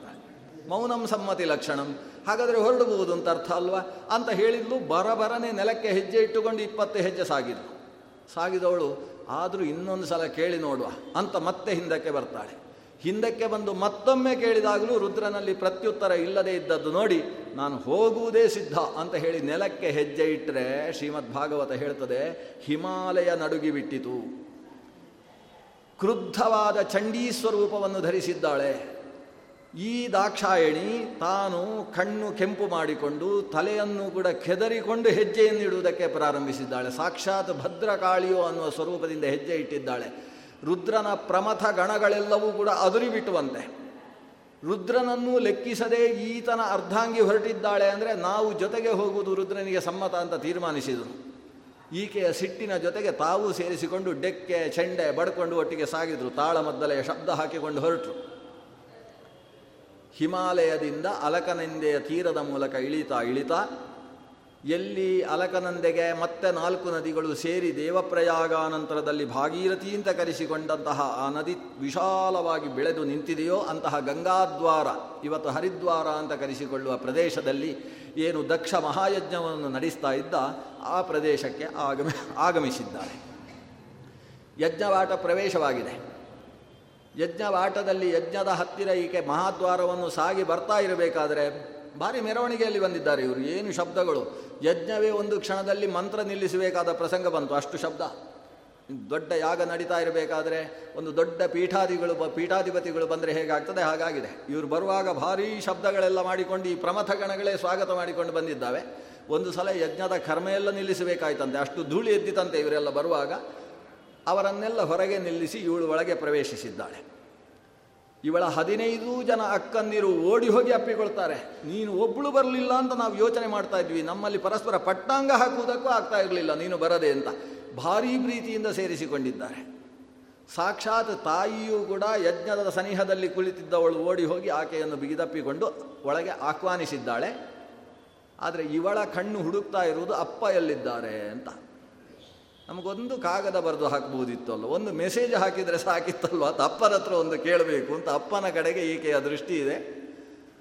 ಅಪ್ಪ ಯಜ್ಞದ ಭಾಗದಲ್ಲಿ ಕೂತು ಈಕೆಯ ಮುಖವನ್ನು ನೋಡದೇ ಇರುವುದಕ್ಕೋಸ್ಕರ ತಲೆ ಅತ್ತ ಕಡೆಗೆ ತಿರುಗಿಸಿದ್ದಾನೆ. ಬರೀ ಅಪ್ಪ ಮಾತ್ರ ಅಲ್ಲ, ಶ್ರೇಷ್ಠ ಪುರೋಹಿತರಾದಂತಹ ಭೃಗು ಮಹರ್ಷಿಗಳು, ಇವತ್ತು ಪುರೋಹಿತರ ವಂಶಕ್ಕೆ ಮೂಲ ಪುರುಷ ಅಂತ ಕರೆಸಿಕೊಳ್ಳುವ ಭೃಗುಗಳು, ಅವರೂ ಕೂಡ ಈ ದಾಕ್ಷಾಯಿಣಿಯ ಮುಖ ನೋಡುವುದಕ್ಕೆ ಸಿದ್ಧ ಇಲ್ಲ. ಪೂರ್ವಕ್ಕೆ ಮುಖ ಮಾಡಿ ಯಜ್ಞಕ್ಕೆ ಕುಳಿತಿದ್ದವರು ಆ ಕಡೆ ತಲೆ ತಿರುಗಿಸಿ ದಕ್ಷಿಣಕ್ಕೆ ಮುಖ ಮಾಡಿಕೊಂಡು ಕೂತಿದ್ದಾರೆ. ಅವರ ಶರೀರ ಪೂರ್ವಕ್ಕೆ, ತಲೆ ಮಾತ್ರ ದಕ್ಷಿಣಕ್ಕಿದೆ ಅಂತೆ. ಇದನ್ನು ಗಮನಿಸಿದ ಆಕೆಗೆ ಅಪ್ಪನಿಗೆ ಯಾಕೆ ಈ ದುರ್ಭಾವ ಬಂದು ಹೋಗಿದೆ, ಇವತ್ತು ನನ್ನ ಪತಿದೇವರು ಬರಲಿಲ್ಲ, ನನ್ನನ್ನಾದರೂ ಒಂದು ಪ್ರೀತಿಯಿಂದ ದಾಕ್ಷಾಯಿಣಿ ಹೇಗಿದ್ದಿ, ನಿನ್ನ ಪತಿ ಬರಲಿಲ್ಲ ಅಂತ ಒಂದು ಮಾತಾದರೂ ಕೇಳ್ಬೋದಿತ್ತು. ನನ್ನ ಗಂಡನಿಗೆ ನಾಟಕ ಮಾಡಲಿಕ್ಕೆ ಬರೋದಿಲ್ಲ, ಇವ್ರಿಗೆ ಬರೋದಿಲ್ವಾ, ಇವ್ರು ದೊಡ್ಡ ರಾಜಕಾರಣಿ ಅಲ್ವಾ, ಇವರಾದರೂ ಅಷ್ಟು ನಾಟಕ ಮಾಡಿ ನನ್ನನ್ನು ಕರಿಬೋದಿತ್ತು, ಅದೂ ಮಾಡ್ತಾ ಇಲ್ಲ ಇವರು. ಅಂದರೆ ನನ್ನ ಪತಿಯ ಮೇಲೆ ಅಲ್ಲಿಯ ತನಕ ಕೇವಲ ಮನಸ್ಸಿನಲ್ಲಿ ಮಾತ್ರ ರೋಷ ಅಲ್ಲ, ಆ ಮನಸ್ಸಿನ ರೋಷ ರಕ್ತಕ್ಕೆ, ಎಲುಬಿಗೆ, ಚರ್ಮಕ್ಕೆ, ದೇಹಕ್ಕೆ ಅಂಟುಬಿಟ್ಟಿದೆ.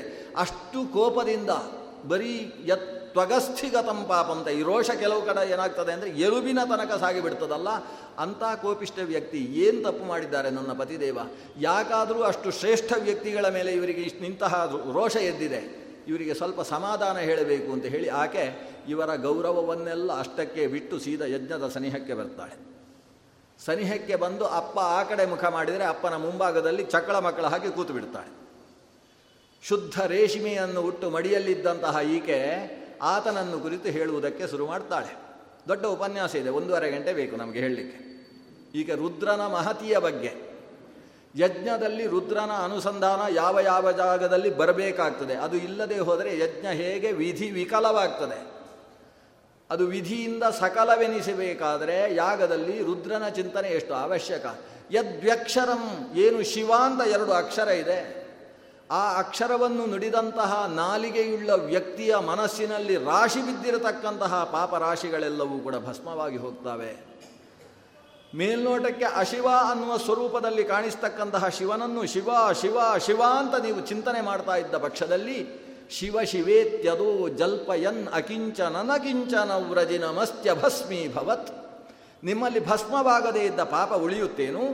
ಸಮಗ್ರ ಪಾಪವನ್ನು ಭಸ್ಮ ಮಾಡತಕ್ಕಂತಹ ಪರಶಿವ ಅಂತ ಕರೆಸಿಕೊಂಡಿರುವ ವ್ಯಕ್ತಿತ್ವ ಶಿವನದ್ದು. ಯಜ್ಞವನ್ನು ನಿಯಂತ್ರಿಸುವ ಶಕ್ತಿ, ಗಂಗಾಧರನಾಗಿ ಪರಮ ವೈಷ್ಣವ ಸ್ವರೂಪದಲ್ಲಿರತಕ್ಕಂತಹ ಗುರು, ಉಪದೇಶವನ್ನು ಕೊಡತಕ್ಕಂತಹ ಗುರುಸ್ಥಾನದಲ್ಲಿರತಕ್ಕಂತಹ ಶಿವ, ಅಂತಹ ಶಿವನ ಮೇಲೆ ನಿನಗೆ ಯಾಕೆ ಸಿಟ್ಟು? ಯಜ್ಞ ಅನ್ನುವ ಕರ್ಮದಲ್ಲಿ ಸಿಟ್ಟು ಒಂದು ಬಿಟ್ಟು ಯಜಮಾನನಾಗಿ ಕೂತುಕೊಳ್ಳಬೇಕು. ಯಾರು ಸಿಟ್ಟು ಅನ್ನುವ ಭಾವಕ್ಕೆ ಒಳಗಾಗಿ ದಾನವನ್ನು, ಯಜ್ಞವನ್ನು, ಜಪವನ್ನು, ಪೂಜೆಯನ್ನು, ದಾನ ಕರ್ಮಾದಿ ಧರ್ಮಗಳನ್ನು ನಡೆಸ್ತಾನೋ ಅವನು ಮಾಡಿದ್ದೆಲ್ಲ ವ್ಯರ್ಥ ಆಗ್ತದೆ. ಕ್ರೋಧಿತಸ್ಯ ಇಷ್ಟಂ ಜಪ್ತಂ ಹುತಂ ದತ್ತಂ ಕ್ರೋಧಿತಸ್ಯ ವೃತ ಭವೇತ್. ಕೋಪದಿಂದ ಮಾಡಿದಾಗ ಅದೆಲ್ಲ ವ್ಯರ್ಥವಾಗಿ ಹೋಗ್ತದೆ. ನೀನು ಇಷ್ಟೆಲ್ಲ ಖರ್ಚು ಮಾಡಿ ಎಲ್ಲರನ್ನೂ ಕರೆಸಿ ಮಾಡುವ ಯಾಗದಲ್ಲಿ ಈ ಕ್ರೋಧ ಭಾವ, ಮತ್ತೊಬ್ಬರ ಮೇಲೆ ದ್ವೇಷ ಭಾವವನ್ನು ಇಟ್ಟುಕೊಂಡು ಯಾಗ ಮಾಡಿದರೆ ಫಲವಾದರೂ ಹೇಗೆ ಸಿಗುತ್ತೆ? ಇದು ಏನು ಹೇಳಿದರೂ ಕೂಡ ಇವ ಕಿವಿಗಳಿಗೆ ಎರಡಕ್ಕೂ ಕೂಡ ಹತ್ತಿ ಇಟ್ಟುಕೊಂಡು ಕೂತುಬಿಟ್ಟಿದ್ದಾನೆ. ಈಗಿನ ಹುಡುಗರು ಕೂತಿರ್ತಾರಲ್ಲ, ಏನೋ ಎರಡು ಇಟ್ಟುಕೊಂಡೇ ಕೂತಿರೋದು ಅವರು, ಈ ಕಡೆ ಒಂದು ಆ ಕಡೆ ಒಂದು, ಅವರಿಗೆ ಯಾವುದು ಹೇಳಿದರೂ ಏನೂ ಬೇಕಾಗುವುದಿಲ್ಲ. ಅವರ ಒಂದು ಮೊಬೈಲ್ ಆಯಿತು, ಅದಕ್ಕೆ ಸಿಕ್ಕಿಸಿದೆ, ಎರಡು ಹತ್ತಿ ಗಂಟೆ ಆಯಿತು, ಅದು ಕಿವಿಗೆ ಹಾಕೊಂಡ್ರೆ ಮುಗಿಯಿತು, ಅವ್ರದ್ದು ಅವ್ರದ್ದು ಲೋಕವೇ ಬೇರೆ. ಇವನು ಕೂಡ ಯಾವುದೂ ಕೇಳದೇ ಇರುವ ಲೋಕದಲ್ಲಿ ಕೂತುಬಿಟ್ಟಿದ್ದಾನೆ. ಈಕೆಯ ಮಾತು ಆತನಿಗೆ ಪಥ್ಯವಾಗ್ತಾ ಇಲ್ಲ. ನನ್ನ ಮಗಳಿಗೆ ಸ್ವಲ್ಪ ನಾಲಿಗೆ ಉದ್ದ ಆಯಿತು ಅಂತ ಅವಳಿಗೆ ಭಾವನೆ ಬರುವುದಕ್ಕೆ ಪ್ರಾರಂಭ ಆಯಿತು. ಅದನ್ನು ತನ್ನ ಮುಖದಲ್ಲಿ ವ್ಯಕ್ತ ಮಾಡಿ ಒಂದು ಬಾರಿ ಮಗಳನ್ನು ನೋಡಿಬಿಟ್ಟ. ಕಣ್ಣು ಕೆಂಪು ಮಾಡಿಕೊಂಡು, ಏನು ನಾನು ನಿನ್ನಷ್ಟು ಕಲ್ತಿಲ್ಲ ಅಂತ ನಿನ್ನ ಭಾವವೋ ಅನ್ನುವ ದೃಷ್ಟಿಯಿಂದ ನೋಡಿದ. ಇವನ ಮುಖ ನೋಡಿದುಕೊಳ್ಳಿ, ಇವರಿಗೆ ಅರ್ಥ ಆಯಿತು, ನಾನು ಹೇಳಿದ್ದು ಯಾವುದೂ ಕಿವಿಯ ಒಳಗೆ ಹೋಗಲಿಲ್ಲ, ಝಾಡಿಸಿಕೊಂಡು ಬಿಟ್ಟಿದ್ದಾನೆ ಈತ. ಸರಿ, ಇವನಿಗೆ ಉಪದೇಶ ಮಾಡಿ ಪ್ರಯೋಜನ ಇಲ್ಲ, ಯಜ್ಞವನ್ನಾದರೂ ನೋಡುವ ಅಂತ ಯಜ್ಞವನ್ನು ದೃಷ್ಟಿಸ್ತಾಳೆ.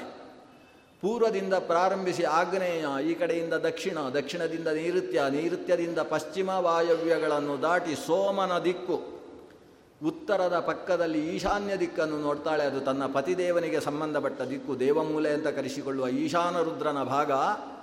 ಒಂದೊಂದು ದಿಕ್ಕಿನಲ್ಲೂ ಸಲ್ಲಬೇಕಾದ ಬಲಿ, ಸಲ್ಲಬೇಕಾದ ಆಹುತಿ ನಡೆದಿದೆ. ಅರುದ್ರ ಭಾಗಂ ತಮವೇಕ್ಷ್ಯ ಚಾಧ್ವರಂ, ಈ ಅಧ್ವರದಲ್ಲಿ ರುದ್ರನಿಗೆ ಸಂಬಂಧಿಸಿದ ಭಾಗ ಸಂದಿಲ್ಲ ಅನ್ನುವುದು ಆಕೆಯ ಗಮನಕ್ಕೆ ಬಂತು. ಆಕೆ ಮತ್ತೆ ಹಿಂದೆ ಯಾವ ಚಂಡೀ ಸ್ವರೂಪವನ್ನು ಧರಿಸಿದ್ಲು ಆ ಸ್ವರೂಪಕ್ಕೆ ಬಂದು ನಿಲ್ತಾಳೆ. ಲೋಕಕ್ಕೆ ಸರ್ವ ವ್ಯಕ್ತಿಗಳು ಗೌರವಿಸಬೇಕಾದಂತಹ ತ್ರಿಮೂರ್ತಿ ಸ್ವರೂಪದಲ್ಲಿ ಒಬ್ಬನಾದಂತಹ ರುದ್ರ, ಯಾವ ರುದ್ರನ ಒಳಗೆ ಸಾಕ್ಷಾತ್ ಭಗವಂತನ ಶಿವ ಅನ್ನುವ ಸ್ವರೂಪ ನಿಂತು ಲೋಕವನ್ನು ಅನುಗ್ರಹಿಸ್ತಾ ಇದೆಯೋ ಅಂತಹ ರುದ್ರ ಸ್ವರೂಪ, ಅದನ್ನು ಅವಮಾನಿಸುವುದಕ್ಕೋಸ್ಕರವೇ ಈ ಯಾಗ ನಿರ್ಣೀತವಾಗಿದೆ.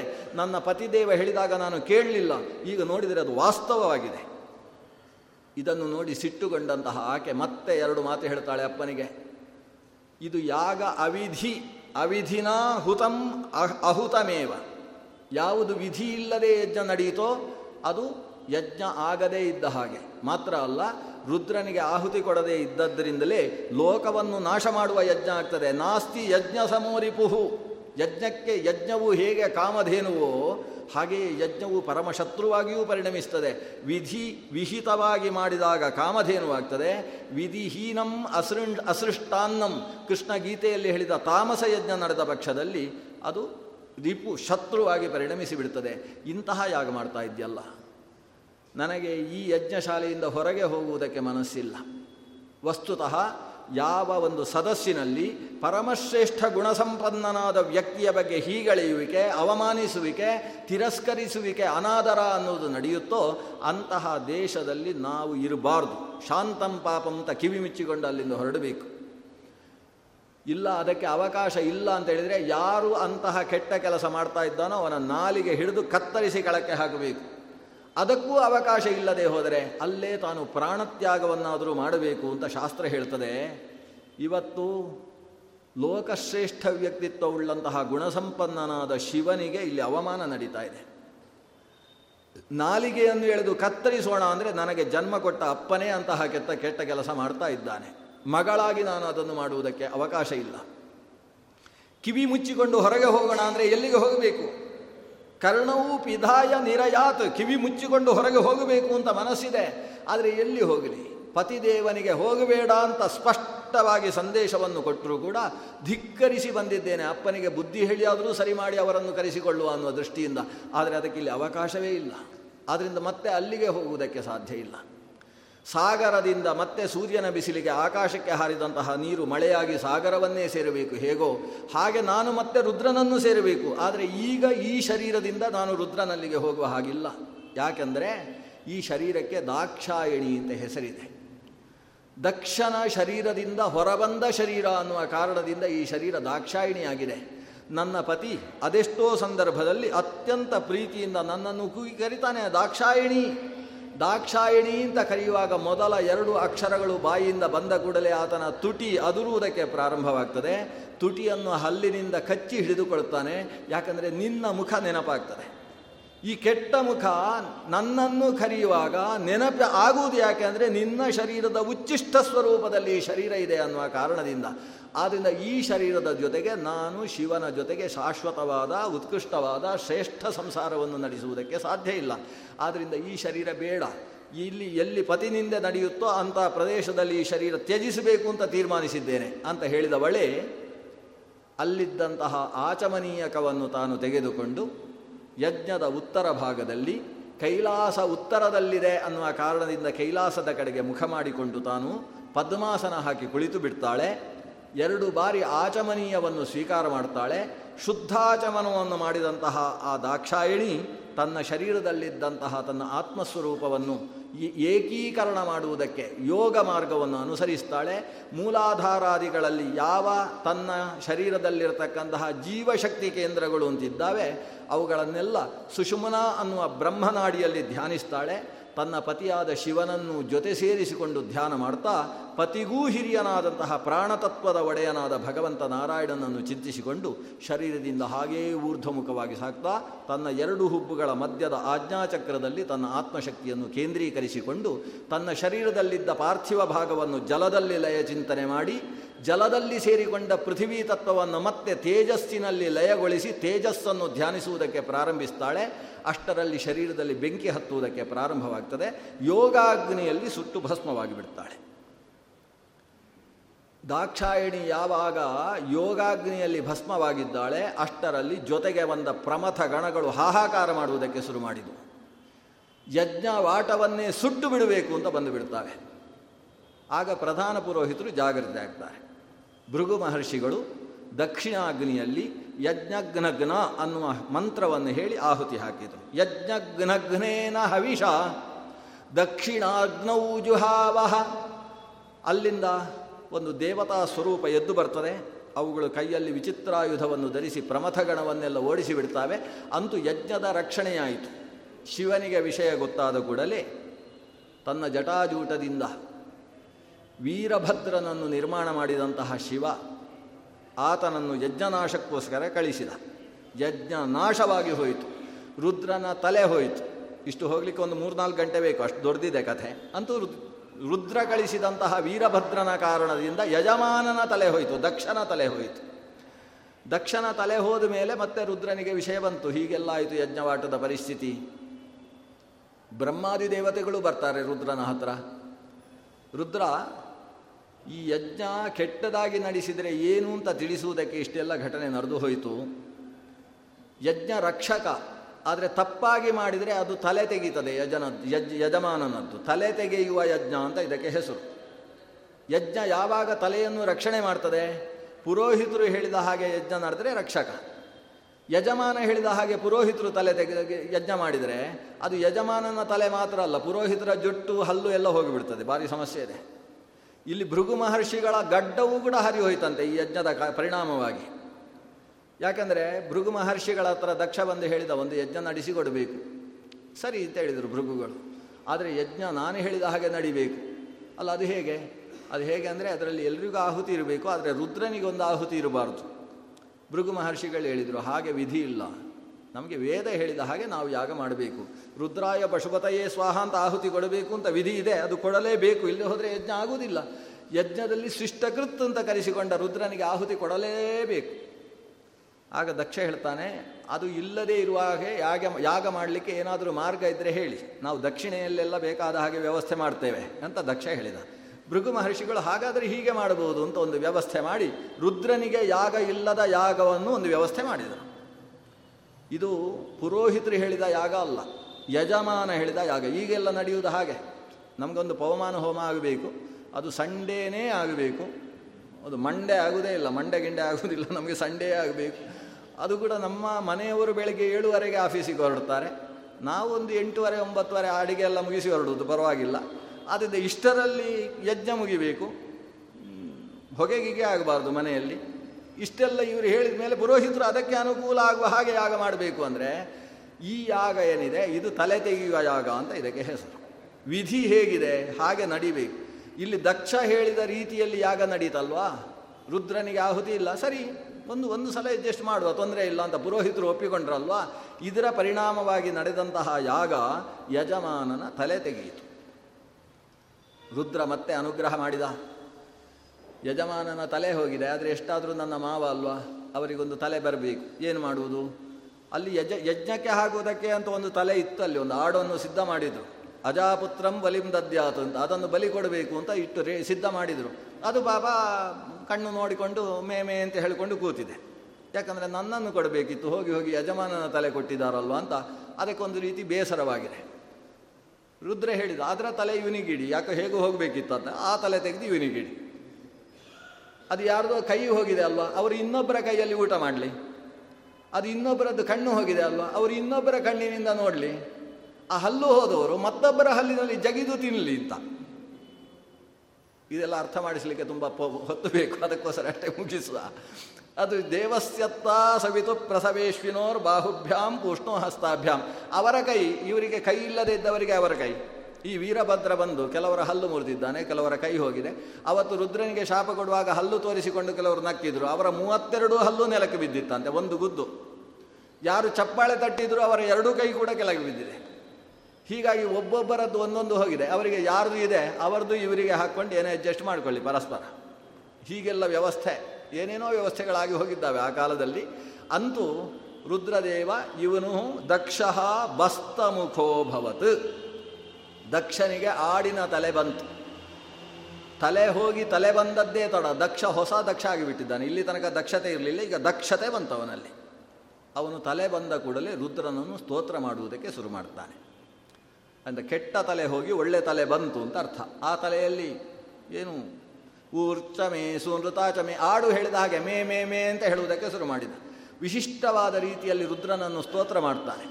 ರುದ್ರ ಸಂಪ್ರೀತನಾದ, ಸಂಪ್ರೀತನಾಗಿ ಯಜ್ಞದಲ್ಲಿ ಪ್ರಾಯಶ್ಚಿತ್ತಾಹುತಿಗಳನ್ನು ಕೊಡಿಸಿ ಯಜ್ಞದ ಪೂರ್ಣಾಹುತಿಯ ತನಕ ತಾನು ಸನ್ನಿಹಿತನಾಗಿದ್ದುಕೊಂಡು ನಡೆಸಿದ, ಇಲ್ಲಿ ಶರೀರವನ್ನು ತ್ಯಾಗ ಮಾಡಿದ್ದಂತಹ ದಾಕ್ಷಾಯಣಿ ಸತೀದೇವಿ ಮತ್ತೆ ರುದ್ರನನ್ನೇ ಪಡೆಯಬೇಕು ಅನ್ನುವ ಕಾರಣದಿಂದ ಶರೀರ ತ್ಯಾಗ ಮಾಡಿದವಳು ಹಿಮವತ್ ಪರ್ವತನಿಗೆ ಮೇನೆ ಅನ್ನುವ ಪತ್ನಿಯಲ್ಲಿ ಮೂರು ಹೆಣ್ಣು ಮಕ್ಕಳಲ್ಲಿ ಒಬ್ಬಳಾಗಿ ಆವಿರ್ಭವಿಸ್ತಾಳೆ.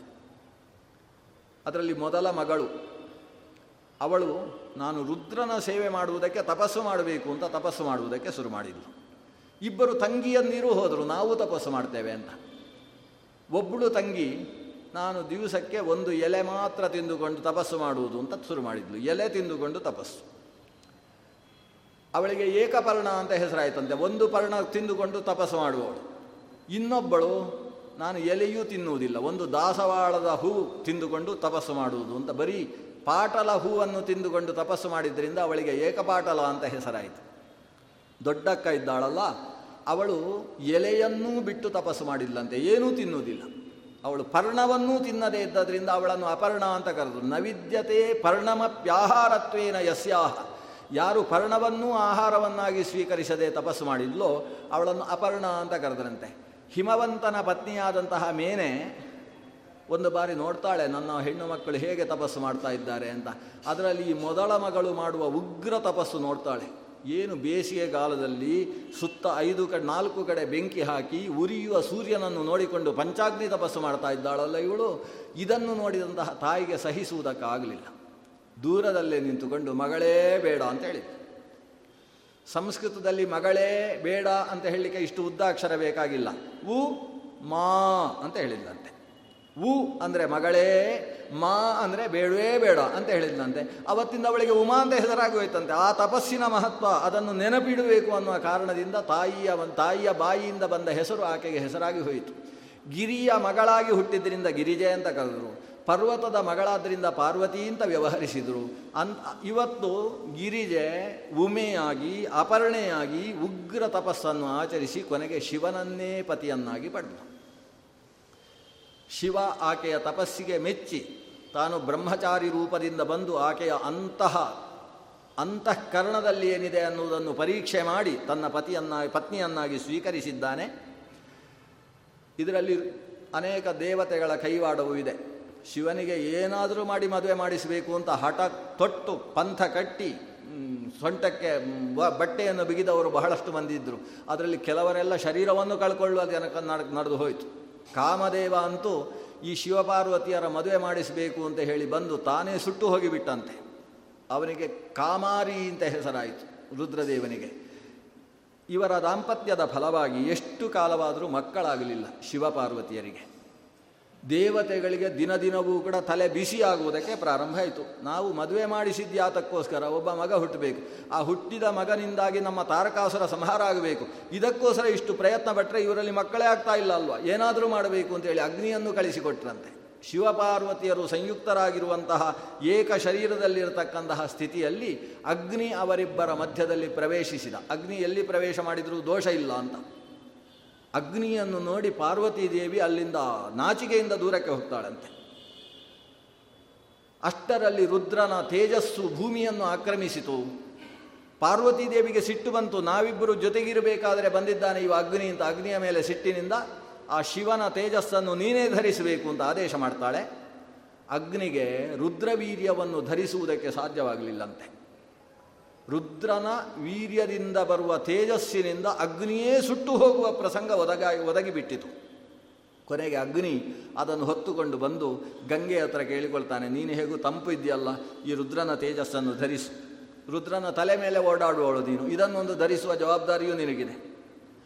ಗಂಗಾದೇವಿ ರುದ್ರ ತೇಜಸ್ಸನ್ನು ಧರಿಸಿದ್ದಾಳೆ, ಆದರೆ ಗಂಗೆಗೂ ಕೂಡ ಕಷ್ಟವಾಯಿತು, ತಾನೇ ಸುಟ್ಟು ಹೋಗುವ ಪ್ರಸಂಗ ಬಂತು. ಕೊನೆಗೆ ಒಂದಷ್ಟು ದೂರ ತೇಲಿಸಿಕೊಂಡು ಹೋಗಿ ಮೆಲ್ಲನೆ ಬದಿಯಲ್ಲಿದ್ದಂತಹ ಶರ ಅನ್ನುವ ಜಾತಿಯ ಹುಲ್ಲಿನ ಮೇಲೆ ಅದನ್ನು ಹಾಕಿಬಿಡ್ತಾಳೆ. ಶರ ವನ, ಶರ ಅನ್ನುವುದು ದರ್ಭೆಯ ಜಾತಿಯ ಹುಲ್ಲು. ಆ ಶರವನದಲ್ಲಿ ಯಾವಾಗ ಇದು ಬಿತ್ತು ಅಲ್ಲಿಂದ ಒಂದು ಮಗು ಆವಿರ್ಭವಿಸಿತು. ಹೀಗಾಗಿ ಮಗುವಿಗೆ ಸ್ಕಂದ ಅಂತ ಹೆಸರು. ರುದ್ರನ ಶರೀರದಿಂದ ಸ್ಕಂದನಗೊಂಡದ್ರಿಂದ, ಜಾರಿದ್ದರಿಂದ ಅದನ್ನು ಸ್ಕಂದ ಅಂತ ಕರೆದರು. ಗಂಗೆಯಲ್ಲಿ ಒಂದಷ್ಟು ಕಾಲ ಇದ್ದದ್ರಿಂದ ಗಂಗಾಜ ಅಂತ ಅದಕ್ಕೆ ಹೆಸರು. ಅಗ್ನಿಯು ಧರಿಸಿ ಸಾಗಿದ್ದರಿಂದ ಅಗ್ನಿಭೂಹು ಅಂತ ಹೆಸರು. ಇವತ್ತು ಶರವಣದಲ್ಲಿ ಬಂದು ಹುಟ್ಟಿದ್ರಿಂದ ಶರವಣ ಭವ ಅಂತ ಅದು ಕರೆಸಿಕೊಂಡಿತು. ಅದು ಯಾವಾಗ ಆ ಮಗು ಶರವಣದಲ್ಲಿ ಕಾಣಿಸಿಕೊಂಡಿತು ಆವಾಗ ಕೃತ್ತಿಕಾ ನಕ್ಷತ್ರಕ್ಕೆ ಅಭಿಮಾನಿಗಳಾದ ಆರು ಜನ ದೇವಿಯರು ನಮ್ಮ ಮಗು ನಮ್ಮ ಮಗು ಅಂತ ಪ್ರೀತಿಯಿಂದ ಬರ್ತಾರೆ, ಅದಕ್ಕೆ ಹಾಲು ಉಣಿಸಬೇಕು ಅಂತ.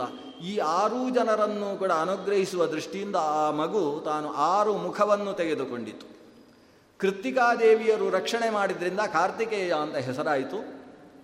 ಆರೂ ಜನರಿಗೂ ಹಾಲು ಕುಡಿದು ಸಂತೋಷಗೊಳಿಸಿದ್ರಿಂದ ಷಣ್ಮುಖ ಅಥವಾ ಷಡಾನನ ಅಂತ ಕರೆಸಿಕೊಂಡ ಈತನನ್ನು ಮುಂದಕ್ಕೆ ದೇವಸೇನಾಧಿನಾಥ ಅಂತ ದೇವತೆಗಳು ಅಭಿಷೇಕ ಮಾಡ್ತಾರೆ. ತಮ್ಮ ದೇವತಾ ಸೇನೆಗೆ ನಾಯಕನನ್ನಾಗಿ ಆತನನ್ನು ಸೇರಿಸಿಕೊಳ್ತಾರೆ. ಇಷ್ಟರಲ್ಲಿ ಈ ಮಗು ಸ್ವಲ್ಪ ಅಳುವುದಕ್ಕೆ ಹತ್ತಿತಂತೆ. ಅಷ್ಟು ಹೊತ್ತಿಗೆ ಒಬ್ಬರು ಕೋಳಿ ತಂದುಕೊಟ್ರು, ಇನ್ನೊಬ್ಬರು ನವಿಲು ತಂದುಕೊಟ್ರು, ಏನೇನೋ ಆಗಿ ಕುಟ್ ಕುಕ್ಕುಟ ವಾಹನ ಏನೇನೋ ಆಗಿದ್ದಾನೆ. ಅಂತೂ ಈತ ಲೋಕದಲ್ಲಿ ಬ್ರಾಹ್ಮಣ ವ್ಯಕ್ತಿತ್ವಕ್ಕೆ ಅಥವಾ ವೇದ ವ್ಯಕ್ತಿತ್ವಕ್ಕೆ ಧಕ್ಕೆಯನ್ನು ಉಂಟು ಮಾಡುವ ರಕ್ಕಸರನ್ನೆಲ್ಲ ಸಂಹರಿಸಿದ ಕಾರಣದಿಂದ ತಾರಕಾರಿ ಅಂತ ಕರೆಸಿಕೊಂಡು ಸುಬ್ರಹ್ಮಣ್ಯ ಅಂತ ಖ್ಯಾತಿವೆತ್ತ. ನಂತರದಲ್ಲಿ ಗಣಪತಿಯು ಆವಿರ್ಭವಿಸಿದ. ಗಣಪತಿಯ ಕತೆ ಮುಗಿದು ಹೋಗಿದೆ, ಚತುರ್ಥಿಯೆಲ್ಲ ಮುಗಿದಾದ್ರಿಂದ ಈಗ ಸದ್ಯಕ್ಕೆ ಬೇಕಾಗಿಲ್ಲ. ಅಂತೂ ಈ ಶಿವಪಾರ್ವತಿಯರು ಲೋಕಕ್ಕೆ ವಾಕ್ ಮತ್ತು ಮನಸ್ಸು, ವಾಗ್ವೈ ಉಮಾ ಸಮುದ್ದಿಷ್ಟ ರುದ್ರೋ ಮನ ಉದಾಹೃತ. ರುದ್ರನಿಗೆ ಮನಸ್ಸು ಅಂತ ಹೆಸರು, ಪಾರ್ವತೀ ದೇವಿಗೆ ವಾಕ್ ಅಂತ ಹೆಸರು. ಯಾವತ್ತೂ ವಾಕ್ ಮತ್ತು ಮನಸ್ಸು ನೆಟ್ಟಗಿರಬೇಕು. ಮನಸ್ಸು ಒಂದು ರೀತಿ, ವಾಕ್ ಮತ್ತೊಂದು ರೀತಿ ಇರಬಾರ್ದು. ಎರಡು ಮನೋಮೇ ವಾಚಿ ಪ್ರತಿಷ್ಠಿತಂ ವಾಂಗ್ಮೇ ಮನಸ್ಸಿ ಪ್ರತಿಷ್ಠಿತ. ವಾಕ್ ಮತ್ತು ಮನಸ್ಸು ಅದು ಒಳ್ಳೆಯ ದಾಂಪತ್ಯದಲ್ಲಿದ್ದಾಗ ಮಾತ್ರ ಮನುಷ್ಯನ ಜೀವನ ಮಂಗಲಮಯವಾಗುವುದಕ್ಕೆ ಸಾಧ್ಯ ಅಂತ ಲೋಕಕ್ಕೆ ಪರಮಮಾಂಗಲಿಕ ವ್ಯಕ್ತಿತ್ವ ಈ ಶಿವಪಾರ್ವತಿಯರದ್ದು ಅನ್ನುವುದು ಚತುರ್ಥ ಸ್ಕಂಧದ ಕಥೆ. ಇದರ ನಂತರ ಉತ್ತಾನಪಾದನ ಕಥೆ. ಸ್ವಯಂಭವ ಮನುವಿನ ಗಂಡು ಮಕ್ಕಳಲ್ಲಿ ಒಬ್ಬ ಉತ್ತಾನಪಾದ. ಸುರುಚಿ ಸುನೀತಿಯರಲ್ಲಿ ಆವಿರ್ಭವಿಸಿದ ಉತ್ತಮ ಮತ್ತು ಧ್ರುವ. ಪ್ರಾತಸ್ಮರಣೀಯವಾದ ವ್ಯಕ್ತಿತ್ವ ಧ್ರುವನದ್ದು. ಭಗವಂತನನ್ನು ಐದು ವರ್ಷದ ಹಸುಳೆ ಸಾಕ್ಷಾತ್ಕರಿಸಿಕೊಂಡ ಈ ಧ್ರುವನ ವಂಶದಲ್ಲಿ ಮುಂದಕ್ಕೆ ವೇನ, ವೇನನಿಂದ ಸಾಕ್ಷಾತ್ ಭಗವಂತನ ಆವೇಶಾವತಾರ ಪೃಥು. ಯಾವ ಪೃಥುವಿನಿಂದ ಈ ಭೂತಳ ಪೃಥ್ವೀ ಅಂತ ಕರೆಸಿಕೊಂಡಿತು, ಅಂತಹ ಪೃಥು ಮಹಾರಾಜ. ಪೃಥುವಿನ ವಂಶದಲ್ಲಿ ಮುಂದಕ್ಕೆ ಪ್ರಾಚೀನ ಬರ್ಹಿ. ಪ್ರಾಚೀನ ಬರ್ಹಿಯನ್ನು ಯಜ್ಞದ ಕಡೆಗೆ ಆಸಕ್ತನಾದವನನ್ನು ಜ್ಞಾನದ ಕಡೆಗೆ ತರುವುದಕ್ಕೋಸ್ಕರ ಪುರಂಜನೋಪಾಖ್ಯಾನದ ನಿರೂಪಣದ ಜೊತೆಗೆ ಚತುರ್ಥ ಸ್ಕಂದ ಪೂರ್ತಿಯಾಗ್ತದೆ. ಮತ್ತೆ ಪಂಚಮ ಸ್ಕಂಧ. ಪಂಚಮ ಸ್ಕಂಧದಲ್ಲಿ ಈ ಸ್ವಯಂಭುವ ಮನುವಿನ ದೊಡ್ಡ ಮಗ ಪ್ರಿಯವ್ರತ, ಆ ಪ್ರಿಯವ್ರತನ ವಂಶವಿಸ್ತಾರವನ್ನು ವರ್ಣನೆ ಮಾಡ್ತಾರೆ. ಭಾಗವತದಲ್ಲಿ ಅತ್ಯಂತ ಸುಂದರವಾದ ಒಂದು ಘಟ್ಟ ಅಂದರೆ ಪಂಚಮಸ್ಕಂದದ ಭಾಗ.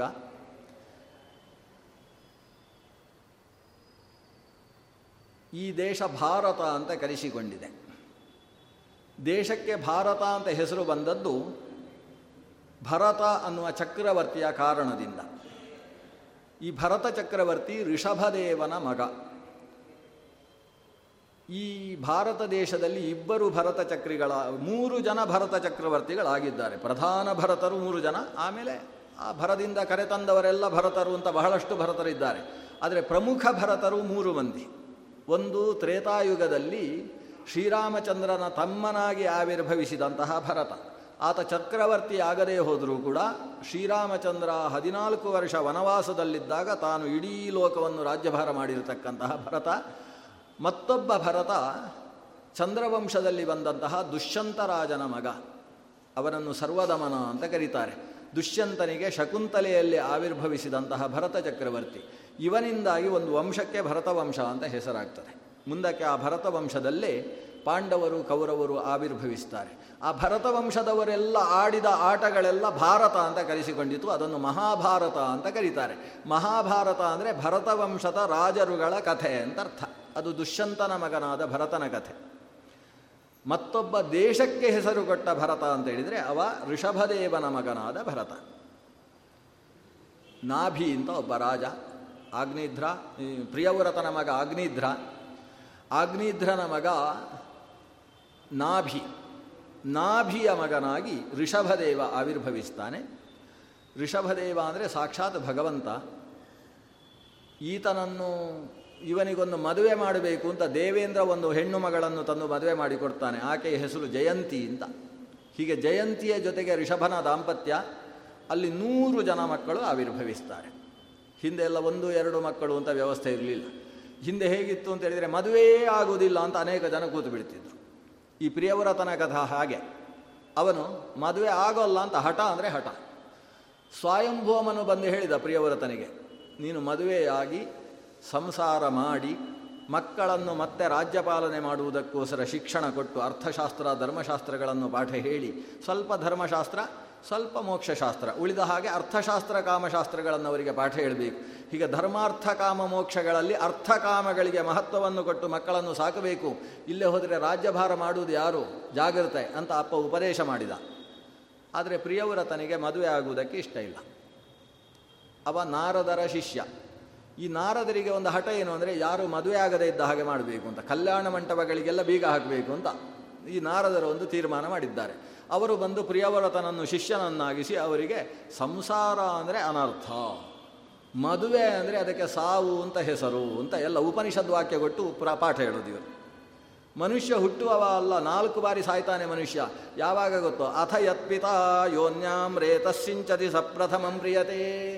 ಯಾವಾಗ ತಂದೆಯಿಂದಾಗಿ ತಾಯಿಯ ಗರ್ಭಕ್ಕೆ ಇವ ಪ್ರವೇಶ ಮಾಡ್ತಾನೋ ಅಲ್ಲಿಗೆ ಸತ್ತ ಅಂತ ಅರ್ಥ. ಇದು ಒಂದು ಸಾವಂತೆ ಮೊದಲನೇದ್ದು. ಆಮೇಲೆ ಅಥ ಯಜ್ಜಾಯತೆ ತದ್ವಿತೀಯ ಮ್ರಿಯತೆ, ಆಮೇಲೆ ಹೊಟ್ಟೆಯಿಂದ ಹುಟ್ಟಿದನೋ ಎರಡನೇ ಬಾರಿ ಸತ್ತ ಅಂತ ಅರ್ಥ. ಆಮೇಲೆ ಅಥ ಯದ್ದೀಕ್ಷತೆ ತತ್ ತೃತೀಯ ಮ್ರಿಯತೆ, ಆಮೇಲೆ ಒಂದು ಮದುವೆ ಆದ್ನೋ ಮೂರನೇ ಬಾರಿ ಸತ್ತ ಅಂತ ಅರ್ಥ. ಇದು ಜನಕ್ಕೆ ಚೂರಾದರೂ ಅರ್ಥ ಆಗ್ತದೆ, ಮೊದಲನೇದೆರಡು ಅರ್ಥ ಆಗಲ್ಲ. ಈ ಮೂರಾಯಿತು. ಆಮೇಲೆ ಕೊನೆಗೆ ಅಥಯನ್ ಮ್ರಿಯತೆ ತತ್ ಚತುರ್ಥ ಮ್ರಿಯತೆ, ಆಮೇಲೆ ಸತ್ತನು ಅಲ್ಲಿಗೆ ನಾಲ್ಕನೇ ಬಾರಿ ಸತ್ತ ಅಂತ ಅರ್ಥ. ಅದನ್ನ ಮನುಷ್ಯ ಅಂದಮೇಲೆ ಸಾಯುವುದೇ ಅವನ ಕೆಲಸ, ಆದ್ದರಿಂದ ಯಾವತ್ತಿಗೂ ಮದುವೆ ಆಗಬಾರ್ದು. ಹೀಗೆಲ್ಲ ಉಪದೇಶ ಮಾಡ್ತಾ ಕೂತಿದ್ದಾರೆ ನಾರದರು. ಈ ಪ್ರಿಯವ್ರತ ಅದಕ್ಕೆ ಪೂರ್ತಿ ಒಪ್ಪಿಕೊಂಡು ಬಿಟ್ಟಿದ್ದಾರೆ. ಕೊನೆಗೆ ಸ್ವಯಂಭೂಮನು ಏನು ಮಾಡಬೇಕು, ತನ್ನ ದೊಡ್ಡ ಮಗನೇ ಮದುವೆ ಆಗೋದಿಲ್ಲ ಅಂತ ಆದರೆ ವಂಶವಿಸ್ತಾರ ಹೇಗಾಗುತ್ತೆ? ಕೊನೆಗೆ ಚತುರ್ಮುಖ ಬ್ರಹ್ಮನನ್ನೇ ಕರ್ಕೊಂಡು ಬರ್ತಾನೆ. ಇವರು ಹಿಮಾಲಯದ ಒಂದು ದ್ರೋಣಿಯಲ್ಲಿ ಕೂತುಕೊಂಡು ನಾರದರು ಪಾಠ ಹೇಳ್ತಾ ಇದ್ದಾರೆ. ಅಲ್ಲಿಗೆ ಚತುರ್ಮುಖ ಬ್ರಹ್ಮ ಬರ್ತಾನೆ, ಸ್ವಯಂಭೂಮನು ಬರ್ತಾನೆ. ಇಬ್ಬರು ಎದ್ದು ನಿಲ್ತಾರೆ ಅಂತಾರೆ, ನಾರದ ಪ್ರಿಯವ್ರತ ಇಬ್ಬರು ಕೂಡ. ಚತುರ್ಮುಖ ಬ್ರಹ್ಮ ಪ್ರಿಯವ್ರತನಿಗೆ ಉಪದೇಶ ಮಾಡ್ತಾನೆ, ಅಲ್ಲ ಮದುವೆ ಆಗೋದಿಲ್ಲ ಯಾಕೆ ನೀನು? ಮದುವೆ ಆದರೆ ಅದೊಂದು ದೊಡ್ಡ ಬಂಧನ, ಸಂಸಾರದಲ್ಲಿ ಸಿಕ್ಕಿ ಹಾಕಿಕೊಂಡು ಬಿಡ್ತೇನೆ, ಈ ಆತ್ಮವನ್ನು ಶರೀರದಿಂದ ಮೋಚನಗೊಳಿಸುವುದಕ್ಕೆ ಸಾಧ್ಯ ಇಲ್ಲ ಅಂತ ನಿನಗೆ ಹೆದರಿಕೆ ಅಲ್ವಾ? ಸರಿ, ಮದುವೆ ಆಗದೆ ಏನು ಮಾಡ್ತಿ? ಕಾಡಿಗೆ ಹೋಗ್ತೀಯಾ? ಕಾಡಿಗೆ ಹೋದ ಮೇಲೆ ಅಲ್ಲಿ ಕೂತ್ಕೊಂಡು ಕಾಮ ಕ್ರೋಧ ಲೋಭ ಮೋಹ ಮದ ಮಾತ್ಸರ್ಯ ಅನ್ನೋ ಸಂಸಾರ ಮಾಡಿಕೊಂಡಿದ್ದರೆ ನೀನು ಹೇಗೆ ಮೋಚನಗೊಳ್ಳುವುದಕ್ಕೆ ಸಾಧ್ಯ? ಅದೇ ಸಂಸಾರದಲ್ಲಿದ್ದು, ಒಂದು ಪತ್ನಿ ಮಕ್ಕಳು ಅನ್ನೋ ಸಂಸಾರದಲ್ಲಿದ್ದು, ಅವರಿಗೂ ಕೂಡ ನಿನ್ನಲ್ಲಿರತಕ್ಕಂತಹ ವೈರಾಗ್ಯದ ಭಾವವನ್ನು ಮೀಡಿಸಿಕೊಂಡು ಜ್ಞಾನ ಭಕ್ತಿಗಳೆಂಬಂತಹ ಸೋಪಾನದ ಮೇಲೆ ನೀನು ಸಂಸಾರವನ್ನು ಕಟ್ಟಿದಿ ಅಂತಾದರೆ ನೀನು ಮಾತ್ರ ಮೋಕ್ಷಕ್ಕೆ ಹೋಗುವುದಲ್ಲಪ್ಪ, ಅವರನ್ನು ಕರ್ಕೊಂಡು ಹೋಗ್ಬೋದು. ಗೃಹಸ್ಥೋಪಿ ವಿಮುಚ್ಯತೆ, ಗೃಹಸ್ಥನಿಗೂ ಮೋಕ್ಷದ ಮಾರ್ಗ ಇದೆ. ಗೃಹಾಶ್ರಮ ಕಿಂ ಕಿಂ ಕರೋತಿ ಅವಧ್ಯಂ ಅಂತ ಹೇಳ್ತಾನೆ ಚತುರ್ಮುಖ ಬ್ರಹ್ಮ. ಎಂತಹ ವ್ಯಕ್ತಿ ಅವನು? ಆತ್ಮರತೆ ಬುಧಸ್ಯ ಜಿತೇಂದ್ರಿಯಸ್ಯಾತ್ಮರತೆ ಬುಧಸ್ಯ ಗೃಹಾಶ್ರಮ ಕಿಮ್ನು ಕರೋತ್ಯವದ್ಯಂ. ಅವರಿಗೆ ಗೃಹಾಶ್ರಮದಿಂದ ತೊಂದರೆ ಏನು? ನಾವು ನಮ್ಮ ಇಂದ್ರಿಯದ ನಿಗ್ರಹ ಇರಬೇಕು, ಭಗವಂತನ ಮೇಲೆ ಆಸಕ್ತಿ ಇರಬೇಕು, ತತ್ವಜ್ಞಾನ ಇರಬೇಕು. ಇಷ್ಟು ಇದ್ದಾಗ ಗೃಹಸ್ಥಾಶ್ರಮದಲ್ಲಿ ತೊಂದರೆ ಏನಿದೆ? ನೀನು ಗೃಹಸ್ಥಾಶ್ರಮಿಯಾಗಿ ಸಾಧನೆ ಮಾಡಬೇಕಾದಂತಹ ವ್ಯಕ್ತಿ. ಸನ್ಯಾಸಿಯಾಗಿ ಸಾಧನೆ ಮಾಡುವವರ ಹತ್ರ ಹೋಗಿ ಗೃಹಾಶ್ರಮಕ್ಕೆ ಬರುವ ಹಾಗೆ ಹೇಳಬಾರ್ದು. ಯಾರು ಗೃಹಾಶ್ರಮದಲ್ಲಿ ಸಾಧನೆ ಮಾಡಬೇಕೋ ಅವರನ್ನು ಸನ್ಯಾಸಿ ಆಗಲಿಕ್ಕೆ ಬಿಡಬಾರ್ದು. ಇದು ಕ್ರಮ ಅಂತ ಚತುರ್ಮುಖ ಹೇಳ್ತಾನೆ. ಒಬ್ಬ ಕೆಲವರು ಕರ್ಮಯೋಗಿಗಳು ಅಂತಿರ್ತಾರೆ, ಕೆಲವರು ಜ್ಞಾನಯೋಗಿಗಳು ಅಂತಿರ್ತಾರೆ. ನಾನು ನನ್ನ ಮಕ್ಕಳೇ ನಾಲ್ಕು ಜನ ಹುಟ್ಟಿದ್ರು, ಸನಕ ಸನಂದನ ಸನಾತನ ಸನತ್ಸುಜಾತ ಸನತ್ಕುಮಾರರು ಹುಟ್ಟಿದ್ರು, ಹುಟ್ಟಿದವರ ಹತ್ರ ಮದುವೆ ಆಗಿ ನಾನು ಹೇಳಲಿಲ್ಲ. ಅವ್ರು ಹೇಳಿದರು ಮದುವೆ ಆಗೋಲ್ಲ, ಯಜ್ಞೋಪವೀತ ಬೇಡ, ಜುಟ್ಟು ಬೇಡ ಅಂತ ಹೇಳಿದರು. ಬೇಡ, ದಂಡ ಹಿಡ್ಕೊಂಡು ಹೊರಡ್ರಿ ಅಂತ ಕಳಿಸಿದೆ ನಾನು. ಯಾರು ಸನ್ಯಾಸಿಗಳಾಗಿರಬೇಕೋ ಅಂಥವರು ಗೃಹಸ್ಥರಾದರೆ ಲೋಕಕ್ಕೆ ಸಮಸ್ಯೆ, ಯಾರು ಗೃಹಸ್ಥರಾಗಬೇಕೋ ಅವರು ಸನ್ಯಾಸಿಗಳಾಗಿ ಕೂತರೂ ಲೋಕಕ್ಕೆ ಸಮಸ್ಯೆ. ನೀನು ಕರ್ಮಯೋಗಿಯಪ್ಪ, ನೀನು ಗೃಹಸ್ಥನಾಗಿ ಸಾಧನೆ ಮಾಡಬೇಕು, ಜನಕಾದಿಗಳು ಹೇಗೋ ಹಾಗೆ. ಆದ್ದರಿಂದ ನೀನು ಮದುವೆಯಾಗಿ ಸಂಸಾರ ಮಾಡಿ ಅವರಿಗೂ ಮೋಕ್ಷದ ಮಾರ್ಗವನ್ನು ತೋರಿಸು. ಇಷ್ಟು ಚತುರ್ಮುಖ ಹೇಳಿ ಹೇಳಿ ಹೊರಟ ಮೇಲೆ ಈ ಪ್ರಿಯವ್ರತ ಒಂದು ಮದುವೆ ಆದಂತಲ್ಲ, ಎರಡು ಮದುವೆ ಆದ. ಎರಡು ಮದುವೆಯಾಗಿ ಮೊದಲ ಪತ್ನಿಯಲ್ಲಿ ಹತ್ತು ಜನ ಮಕ್ಕಳು, ಎರಡನೇ ಪತ್ನಿಯಲ್ಲಿ ಮೂರು ಜನ ಮಕ್ಕಳು. ಆ ಮೂರು ಜನ ಮಕ್ಕಳು ಅಸಾಮಾನ್ಯರು. ಮುಂದಿನ ಮೂರು ಮನ್ವಂತರದ ಅಧಿಪತಿಗಳು ಉತ್ತಮ, ರೈವತ, ತಾಪಸ ಅನ್ನುವ ಮೂರು ಮಕ್ಕಳು ಪ್ರಿಯವ್ರತನಿಗೆ ಆವಿರ್ಭವಿಸಿದರು. ಹೀಗೆ ಪ್ರಿಯವ್ರತನ ಮಗ, ದೊಡ್ಡ ಮಗ ಆಗ್ನಿಧ್ರ. ಈ ಆಗ್ನಿಧ್ರ ಅವನು ಜಂಬೂದ್ವೀಪದ ಅಧಿಪತಿ, ಆಗ್ನಿಧ್ರ ರಾಜ. ಅವನು ಕೂಡ ಮದುವೆ ಬೇಡ ಅಂತ ಕಾಡಿಗೆ ಹೋದ. ನೋಡಿ, ಇವನು ಹಿಮಾಲಯಕ್ಕೆ ಹೋದ ಮದುವೆ ಬೇಡ ಅಂತ, ಇವನ ಮಗ ಕಾಡಿಗೆ ಹೋದ. ಕಾಡಲ್ಲಿ ತಪಸ್ಸು ಮಾಡುವುದಕ್ಕೆ ಶುರು ಮಾಡಿದ. ಚತುರ್ಮುಖ ಬ್ರಹ್ಮ ತೀರ್ಮಾನಿಸಿದೆ, ಇವನಿಗೂ ಮದುವೆ ಮಾಡಬೇಕು. ನನ್ನ ಮಗ ನಾರದ ಮದುವೆ ಆಗಬಾರ್ದು ಅಂತ ಪ್ರಯತ್ನಿಸಿದರೆ, ನಾನಲ್ಲೋ ಹಣೆಯಲ್ಲಿ ಬರೆದವ, ಇವನಿಗೂ ಒಂದು ಕಟ್ಟಿಬಿಡಬೇಕು ಅಂತ ಚತುರ್ಮುಖ ತೀರ್ಮಾನಿಸಿದ. ತನ್ನ ಸತ್ಯಲೋಕದ ಅಪ್ಸರಸಿ ಅನಿಸಿದಂತಹ ಪೂರ್ವಚಿತ್ತಿ ಅನ್ನುವ ಅಪ್ಸರ ಸ್ತ್ರೀಯನ್ನು ಕಳಿಸ್ತಾನೆ ಇವ ತಪಸ್ಸು ಮಾಡುವಲ್ಲಿ. ಆಕೆಯನ್ನು ನೋಡಿದ ಮೇಲೆ ಇವನಿಗೆ ಮದುವೆ ಆಗಲೇಬೇಕು ಅಂತ ಅನಿಸಿತು. ಅದು ಕೂಡ ಅವಳನ್ನೇ ಮದುವೆ ಆಗುವುದು ಅಂತ. ಕೊನೆಗೆ ಮದುವೆ ಆಯಿತು. ಮದುವೆ ಆಗಿ ಅದರಲ್ಲಿ ಒಂಬತ್ತು ಜನ ಮಕ್ಕಳು. ಈ ಒಂಬತ್ತು ಜನ ಮಕ್ಕಳಲ್ಲಿ ಮೊದಲೆಯವ ಮೊದಲನೆಯವನಿಗೆ ನಾಭಿ ಅಂತ ಹೆಸರು. ಇವನು ಜಂಬೂದ್ವೀಪದಲ್ಲಿ ಅಧಿಪತಿ, ಅವನು ಕೂಡ ನಾಭಿರಾಜ. ಅವನು ಜಂಬೂದ್ವೀಪದಲ್ಲಿ ಕೆಳಗೆ ಇರುವ, ಇವತ್ತು ಭಾರತ ವರ್ಷ ಅಂತ ಯಾವುದನ್ನು ಕರೀತೇವೋ ಆ ಪ್ರದೇಶಕ್ಕೆ ಅಧಿಪತಿ. ಇದೇಕೆಂದರೆ ಜ ಇಡೀ ಪೃಥ್ವಿ, ಆ ಪೃಥ್ವಿಯಲ್ಲಿ ಒಟ್ಟು ಸಪ್ತ ದ್ವೀಪಗಳು, ಅದರ ಮಧ್ಯದಲ್ಲಿರತಕ್ಕಂತಹ ದ್ವೀಪ ಜಂಬೂದ್ವೀಪ. ಆ ಜಂಬೂದ್ವೀಪದಲ್ಲಿ ಆಗ್ನಿಧ್ರ ಅಧಿಪತಿಯಾಗಿದ್ದ. ಆ ಜಂಬೂದ್ವೀಪದಲ್ಲಿ ಒಂಬತ್ತು ಭಾಗ ಇದೆ. ಕೆಳಗಿನ ಭಾಗ ಅದು ಭಾರತ ವರ್ಷ ಅಂತ ಇವತ್ತು ಕರೆಸಿಕೊಂಡಿದೆ. ಅವತ್ತು ಅದಕ್ಕೆ ಅಂಜನಾಭ ಅಂತ ಹೆಸರಿತ್ತು. ಅದರಲ್ಲಿ ನಾಭಿ ತಾನು ರಾಜನಾಗಿದ್ದಾನೆ. ನಾಭಿ ತಾನು ಮದುವೆಯಾಗ್ತಾನೆ. ಮದುವೆಯಾಗಿ ತನಗೆ ಒಳ್ಳೆಯ ಮಗ ಹುಟ್ಟಬೇಕು ಅಂತ ಯಜ್ಞ ಮಾಡ್ತಾನೆ. ಆ ಯಜ್ಞದಲ್ಲಿ ಸಾಕ್ಷಾತ್ ಭಗವಂತ ಪ್ರತ್ಯಕ್ಷನಾದ. ಈ ಋಷಿಗಳೆಲ್ಲ, ಪುರೋಹಿತರೆಲ್ಲ ಭಗವಂತನ ಹತ್ರ ಪ್ರಾರ್ಥನೆ ಸಲ್ಲಿಸಿದರು. ಭಗವಂತ, ಎಷ್ಟು ದೊಡ್ಡ ಯಜ್ಞ ಮಾಡ್ತಾ ಇದ್ದಾನೆ ನಮ್ಮ ನಾಭಿರಾಜ, ದೊಡ್ಡ ಜ್ಞಾನಿ, ಆದರೆ ಒಂದು ಮಾತ್ರ ಎಡವಟ್ಟು ಮಾಡಿದ್ದಾನೆ. ಏನಂದರೆ, ನಿನ್ನಂತಹ ಮಗ ಹುಟ್ಟಬೇಕು ಅಂತ ಈ ಯಾಗ ಮಾಡ್ತಾ ಇದ್ದಾನೆ. ಇದು ನಿನಗೆ ಅವಮಾನ ಮಾಡಿದ ಹಾಗೆ. ಯಾಕಂದರೆ ಅವನಿಗೆ ಏನು ಬೇಕು ಅಂತ ನಿನಗೆ ಗೊತ್ತಿಲ್ಲ ಅಂತ ಅವ ಅಂದುಕೊಂಡಿದ್ದಾನೆ. ನೀನು ಪ್ರೀತನಾಗು ಅಂತ ಯಾಗ ಮಾಡಬೇಕೇ ಹೊರತು ಮಕ್ಕಳು ಬೇಕು ಅಂತ ಯಾಗ ಮಾಡುವುದಾ? ಇವ ಸಕಾಮ ಯಾಗ ಮಾಡ್ತಾ ಇದ್ದಾನೆ. ತದೇ ತದ್ದೇವಹೇಲನಂ. ಇದಕ್ಕೆ ಭಗವಂತ ಹೇಳ್ತಾನೆ, ಒಳ್ಳೆಯ ವಿಷಯ ಹೇಳಿದಿರಿ, ಆದರೆ ಒಂದು ಸಮಸ್ಯೆಯನ್ನು ಏರ್ಪಡಿಸಿದ್ದೀರಿ. ಏನಂದರೆ, ನನ್ನಂತಹ ಮಗ ಬೇಕು ಇವನಿಗೆ ಅಂತ ನಿಮ್ಮ ಬಾಯಲ್ಲಿ ಬಂತು. ಅಕಸ್ಮಾತ್ ಅವನೇ ಕೇಳಿದ್ದಿದ್ರೆ ನಾನು ಆಗೋಲ್ಲ ಅಂತ ಹೇಳ್ಬೋದಿತ್ತು. ಆದರೆ ನೀವು ಬ್ರಹ್ಮವಾದೋ ನಮೃಷಾ ಭವಿತುಮರ್ಹತಿ ಮಮೈವ ಹಿ ಮುಖಂ ಯದ್ವಿಜ ದೇವಕುಲಂ. ಈ ಪಂಚಮ ಸ್ಕಂದ ಗದ್ಯ ಸ್ವರೂಪದಲ್ಲಿರತಕ್ಕಂಥ ಭಾಗಗಳು. ಮಮೈವ ಹಿ ಮುಖಂ ಯದ್ವಿಜ ದೇವಕುಲಂ. ವಿಪ್ರ ಅಂದರೆ ನನ್ನ ಬಾಯಿಯಲ್ಲವೇ, ಅವರು ಆಡಿದಂತಹ ಮಾತು ಸುಳ್ಳಾಗಬಾರ್ದಲ್ಲ. ಆದ್ದರಿಂದ ನನ್ನಂತಹ ಮಗ ಬೇಕು ಅಂತ ಹೇಳಿದರೆ ಏನು ಮಾಡುವುದು ಹೇಳಿ, ಒಂದು ಸಮಸ್ಯೆ ಆಯಿತು. ಯಾಕಂದರೆ ನನ್ನಂಥವರು ಪ್ರಪಂಚದಲ್ಲಿ ಯಾರೂ ಇಲ್ಲ, ನನಗೆ ಸದೃಶವಾದದ್ದಿಲ್ಲ. ಆದ್ದರಿಂದ ನಿಮ್ಮ ಮಾತು ಸತ್ಯ ಆಗಬೇಕು ಅಂತಾದರೆ ನನಗೆ ನಾನೇ ಸದೃಶ. ಅಹಮೇವ ಮಮ ಅಭಿರೂಪ. ನನಗೆ ನಾನೇ ಸದೃಶ, ಆದ್ದರಿಂದ ನಾನೇ ಮಗನಾಗಿ ಹುಡ್ತೇನೆ ನಿಮ್ಮ ಮಾತನ್ನು ಸತ್ಯವಾಗಿಸುವುದಕ್ಕೋಸ್ಕರ. ಹೀಗೆ ನಾಭಿರಾಜನಿಗೆ ಮೇರುದೇವಿಯಲ್ಲಿ ಸಾಕ್ಷಾತ್ ಭಗವಂತ ಋಷಭ ಅನ್ನುವ ನಾಮದಿಂದ ಅವತರಿಸಿದ. ಋಷಭನಿಗೆ ಜಯಂತೀ ದೇವಿಯಲ್ಲಿ ನೂರು ಜನ ಮಕ್ಕಳು. ಅವರಲ್ಲಿ ಮೊದಲನೆಯವ ಭರತ. ಇವನೇ ಮುಂದಕ್ಕೆ ಜಡಭರತ ಅಂತ ಪ್ರಸಿದ್ಧನಾದಂತಹ ವ್ಯಕ್ತಿ. ತಾನು ಚಕ್ರವರ್ತಿಯಾಗಿದ್ದಾಗ ಈ ದೇಶವನ್ನು ಆಳ್ವಿಕೆ ಮಾಡಿ ಅವತ್ತಿನ ತನಕ ನಾಭಿವರ್ಷ ಅಥವಾ ಅಂಜನಾಭ ಅಂತ ಹೆಸರಿದ್ದ ಈ ದೇಶಕ್ಕೆ ಭಾರತ ವರ್ಷ ಅಂತ ಹೆಸರು ತಂದುಕೊಟ್ಟಂತಹ ವ್ಯಕ್ತಿ ಭರತರಾಜ. ನಾಭಿಯ ನಂತರ ಭರತ ಚಕ್ರವರ್ತಿಯಾಗ್ತಾನೆ. ಋಷಭದೇವನ ನಂತರ ಭರತ ಚಕ್ರವರ್ತಿಯಾದ. ಋಷಭದೇವ ತಾನು ವಾನಪ್ರಸ್ಥಕ್ಕೆ ಹೊರಡುವ ಹೊತ್ತಿಗೆ ತನ್ನ ನೂರೂ ಜನ ಮಕ್ಕಳನ್ನು ಕುಳ್ಳಿರಿಸಿಕೊಂಡು ಒಂದು ಉಪನ್ಯಾಸ ಮಾಡ್ತಾನೆ. ಇದೆಲ್ಲ ಅನುಕೂಲ, ಹಿಂದಿನ ಕಾಲದಲ್ಲಿ ಉಪನ್ಯಾಸಕ್ಕೆ ಕಷ್ಟ ಇರಲಿಲ್ಲ.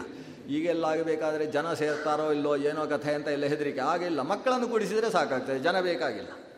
ಇವರಿಗೆ ನೂರು ಜನ ಮಕ್ಕಳು, ನೂರು ಜನರನ್ನು ಕೂಡಿಸಿಕೊಂಡು ಒಂದು ಉಪನ್ಯಾಸ. ಅದಕ್ಕೆ ಋಷಭ ಗೀತೆ ಅಂತ ಹೆಸರು.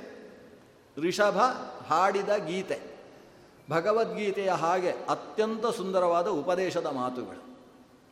ಅದರ ಆಳಕ್ಕೆ ನಾವು ಹೋಗುವುದು ಬೇಡ. ಹೊರಗೆ ಒಳಗೆ ಹೋದರೆ ಚಕ್ರವ್ಯೂಹದ ಹಾಗೆ ಹೊರಗೆ ಬರಲಿಕ್ಕೆ ಆಗೋಲ್ಲ. ಅಷ್ಟು ಸುಂದರವಾದ ಉಪದೇಶವಾಣಿ. ಋಷಭ ತನ್ನ ಮಕ್ಕಳಿಗೆ ಲೋಕಕ್ಷೇಮಕರವಾಗಿ ರಾಜ್ಯವಾಳುವುದು ಹೇಗೆ, ಆತ್ಮಕ್ಷೇಮಕ್ಕೋಸ್ಕರ ನಾವು ಸಾಧಿಸಬೇಕಾದದ್ದೇನು, ಇನ್ನೊಬ್ಬರಿಗೆ ನನ್ನರಿಂದ ಏನು ಸಿಗಬೇಕು, ನಾವು ನಮಗೋಸ್ಕರ ಏನು ಮಾಡಿಕೊಳ್ಳಬೇಕು ಅನ್ನುವುದರ ಬಹಳ ಸುಂದರವಾದ ನಿರೂಪಣೆಯನ್ನು ಮಾಡಿದ. ಬರೀ ಮಕ್ಕಳು ಸೇರಲಿಲ್ಲ, ಊರಿಗೆ ಊರೇ ಸೇರಿತ್ತು. ಎಲ್ಲ ಉಪನ್ಯಾಸ ಮುಗಿಸುವ ಹೊತ್ತಿಗೆ ಇವ ಮೇ ಮೇಲಿದ್ದ ಬಟ್ಟೆ ಬಿಸಾಡಿದ, ತಲೆಯ ಮೇಲಿದ್ದ ಕಿರೀಟ ಬಿಸಾಡಿದ, ತಲೆ ಕೂದಲನ್ನೆಲ್ಲ ಚಲ್ಲಾಪಿಲ್ಲಿ ಮಾಡಿಕೊಂಡ, ಯಜ್ಞೋಪವೀತ ಬಿಸಾಡಿದ, ಎಲ್ಲ ಕೆಳಗಿದ್ದ ಬಟ್ಟೆಯನ್ನು ಬಿಸಾಡಿದ. ಬಿಸಾಡಿ ಏನೋ ಹಾಗೆ ಹೀಗೆ ಏನೋ ಒಂದು ಕುಣಿದಾಡಿಕೊಂಡು ಹೊರಟೆ ಬಿಟ್ಟ, ಅವಧೂತನಾಗಿ ಹೊರಟ. ಮೈ ಮೇಲೆ ಮಲಗಳನ್ನೆಲ್ಲ ಧಾರಣೆ ಮಾಡಿಕೊಂಡು, ಎಲ್ಲಂದರಲ್ಲೇ ಅಲ್ಲಿ ಸಿಕ್ಕಿದ್ದನ್ನು ತಿಂದುಕೊಂಡು, ಏನೇನನ್ನೂ ತಿಂದುಕೊಂಡು, ತನ್ನ ಮೇಲೆ ತನ್ನ ಹೊಲಸುಗಳನ್ನೇ ಹಾಕಿಕೊಂಡು ಓಡಾಡುವುದಕ್ಕೆ ಶುರು ಮಾಡಿದ ಋಷಭ.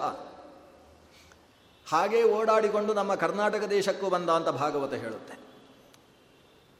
ದಕ್ಷಿಣ ಕರ್ನಾಟಕಾನ್ ಕೊಂಕಣಾತ್ ಅಭಿಸರನ್. ಹೀಗೆ ದಕ್ಷಿಣ ಕರ್ನಾಟಕದ ಕನೆಗೆ, ಅದರಿಂದ ಕರ್ನಾಟಕ ದೇವರಾಜ ಅರಸರು ಹೆಸರು ಕಟ್ಟದ್ದು ಅಂತ ತೀರ್ಮಾನ ಮಾಡಬೇಡಿ. ಭಾಗವತದಲ್ಲಿ ಅಲ್ಲಲ್ಲಿ ಕರ್ನಾಟಕ ಅನ್ನೋ ಹೆಸರಿದೆ. ಅದರಿಂದ ಸಾವಿರದ ಒಂಬೈನೂರ ಎಪ್ಪತ್ತರಿಂದ ದೇಶ ಕರ್ನಾಟಕ ಆದದ್ದು. ಆಚಾರ್ಯರು ಭಾಗವತದಲ್ಲಿ ಸುಮ್ಮ ಸುಮ್ಮನೆ ಕರ್ನಾಟಕ ಶಬ್ದ ಹಾಕಿದ್ದಾರೆ ಅಂತ ಯಾರು ಅನ್ಕೊಳ್ಬೇಡಿ. ಭಕ್ತಿದೇವಿ ಹೇಳ್ತಾಳೆ, ಎಲ್ಲಿ ಹುಟ್ಟಿದೆ ನಾನು, ಉತ್ಪನ್ನ ದ್ರಾವಿಡೇ ಸಾಹಂ ವೃದ್ಧಿಂ ಕರ್ನಾಟಕೇ ಗತಾ ಕ್ವಚಿತ್ ಕ್ವಚಿನ್ ಮಹಾರಾಷ್ಟ್ರೇ ಗುರ್ಜರೇ ಜೀರ್ಣತಾಂಗತ ಅಂತ. ನಾನು ಕರ್ನಾಟಕದಲ್ಲಿ ಚೆನ್ನಾಗಿ ಬೆಳೆದವಳು ಅಂತ ಭಕ್ತಿ ಹೇಳಿಕೊಳ್ತಾಳೆ. ಅಂತಹ ಕರ್ನಾಟಕಕ್ಕೆ ಬಂದು, ಕರ್ನಾಟಕದಲ್ಲಿರತಕ್ಕಂತಹ ಕೊಲ್ಲೂರು ಪ್ರಾಂತಕ್ಕೆ ಬಂದು, ಕೊಲ್ಲೂರು ಪ್ರಾಂತದಲ್ಲಿರುವ ಕಾಡ್ಗಿಚ್ಚಿನ ಒಳಗೆ ಪ್ರವೇಶ ಮಾಡಿ ಈ ಋಷಭದೇವ ತಾನು ಬೆಂಕಿಯ ಜೊತೆಗೆ ಸೇರಿಕೊಂಡು ಕಾಡೆಲ್ಲ ಸುಟ್ಟು ಹಾಕಿದ. ಆದರೆ ಋಷಭ ಕರ್ನಾಟಕಕ್ಕೆ ಬಂದಾಗ ಇಲ್ಲಿದ್ದ ಜನಕ್ಕೆ ಒಂದು ಖುಷಿ ಆಯಿತಂತೆ. ಏ ಏನು ಎಲ್ಲ ಮೂಗಿನಲ್ಲಿ ಸುರಿತಾ ಇದ್ರೂ ತೊಂದರೆ ಇಲ್ಲ, ಅದನ್ನೇ ನೆಕ್ಕಿಕೊಂಡಿರೋದು. ತಲೆ ಕೂದಲು ಅದನ್ನು ಸುಮ್ಮನೆ ಹೀಗೆ ತೆಗೆದು ಕೇಶೋಲ್ಲುಂಚನಂ ಪರಮಸುಖಂತ ತಲೆ ಕೂದಲು ಒಳಗೆ ಒಂದು ಸಾಯನ್ನ ಬಾಯಿಗೆ ಹಾಕೊಂಡು ತಿನ್ನುವುದು ಎಲ್ಲ ಚೆನ್ನಾಗಿದೆ ಧರ್ಮ ಅಂತ ಹೇಳಿ ಹೊಸ ಧರ್ಮ ಪ್ರಾರಂಭ ಮಾಡಿಬಿಟ್ರಂತೆ ಈ ಊರಿನವರು.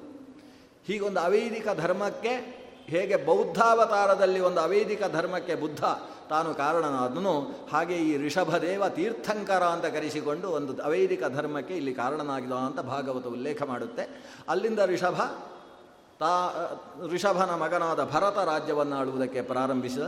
ಆ ಭಗವಂತನ ಭರತರಾಜನ ಪುಣ್ಯಚರ್ಯೆಯ ಜೊತೆಗೆ ಭಗವಂತ ನರಸಿಂಹನಾಗಿ ಅವತರಿಸಿದ ಕಥೆಯನ್ನು ಮತ್ತೆ ನಾಳೆ ಹರಿದಿನದ ಶುಭ ಮುಹೂರ್ತದಲ್ಲಿ ಶ್ರವಣ ಮಾಡೋಣ. ಶ್ರೀಕೃಷ್ಣಾರ್ಪಣಮಸ್ತು.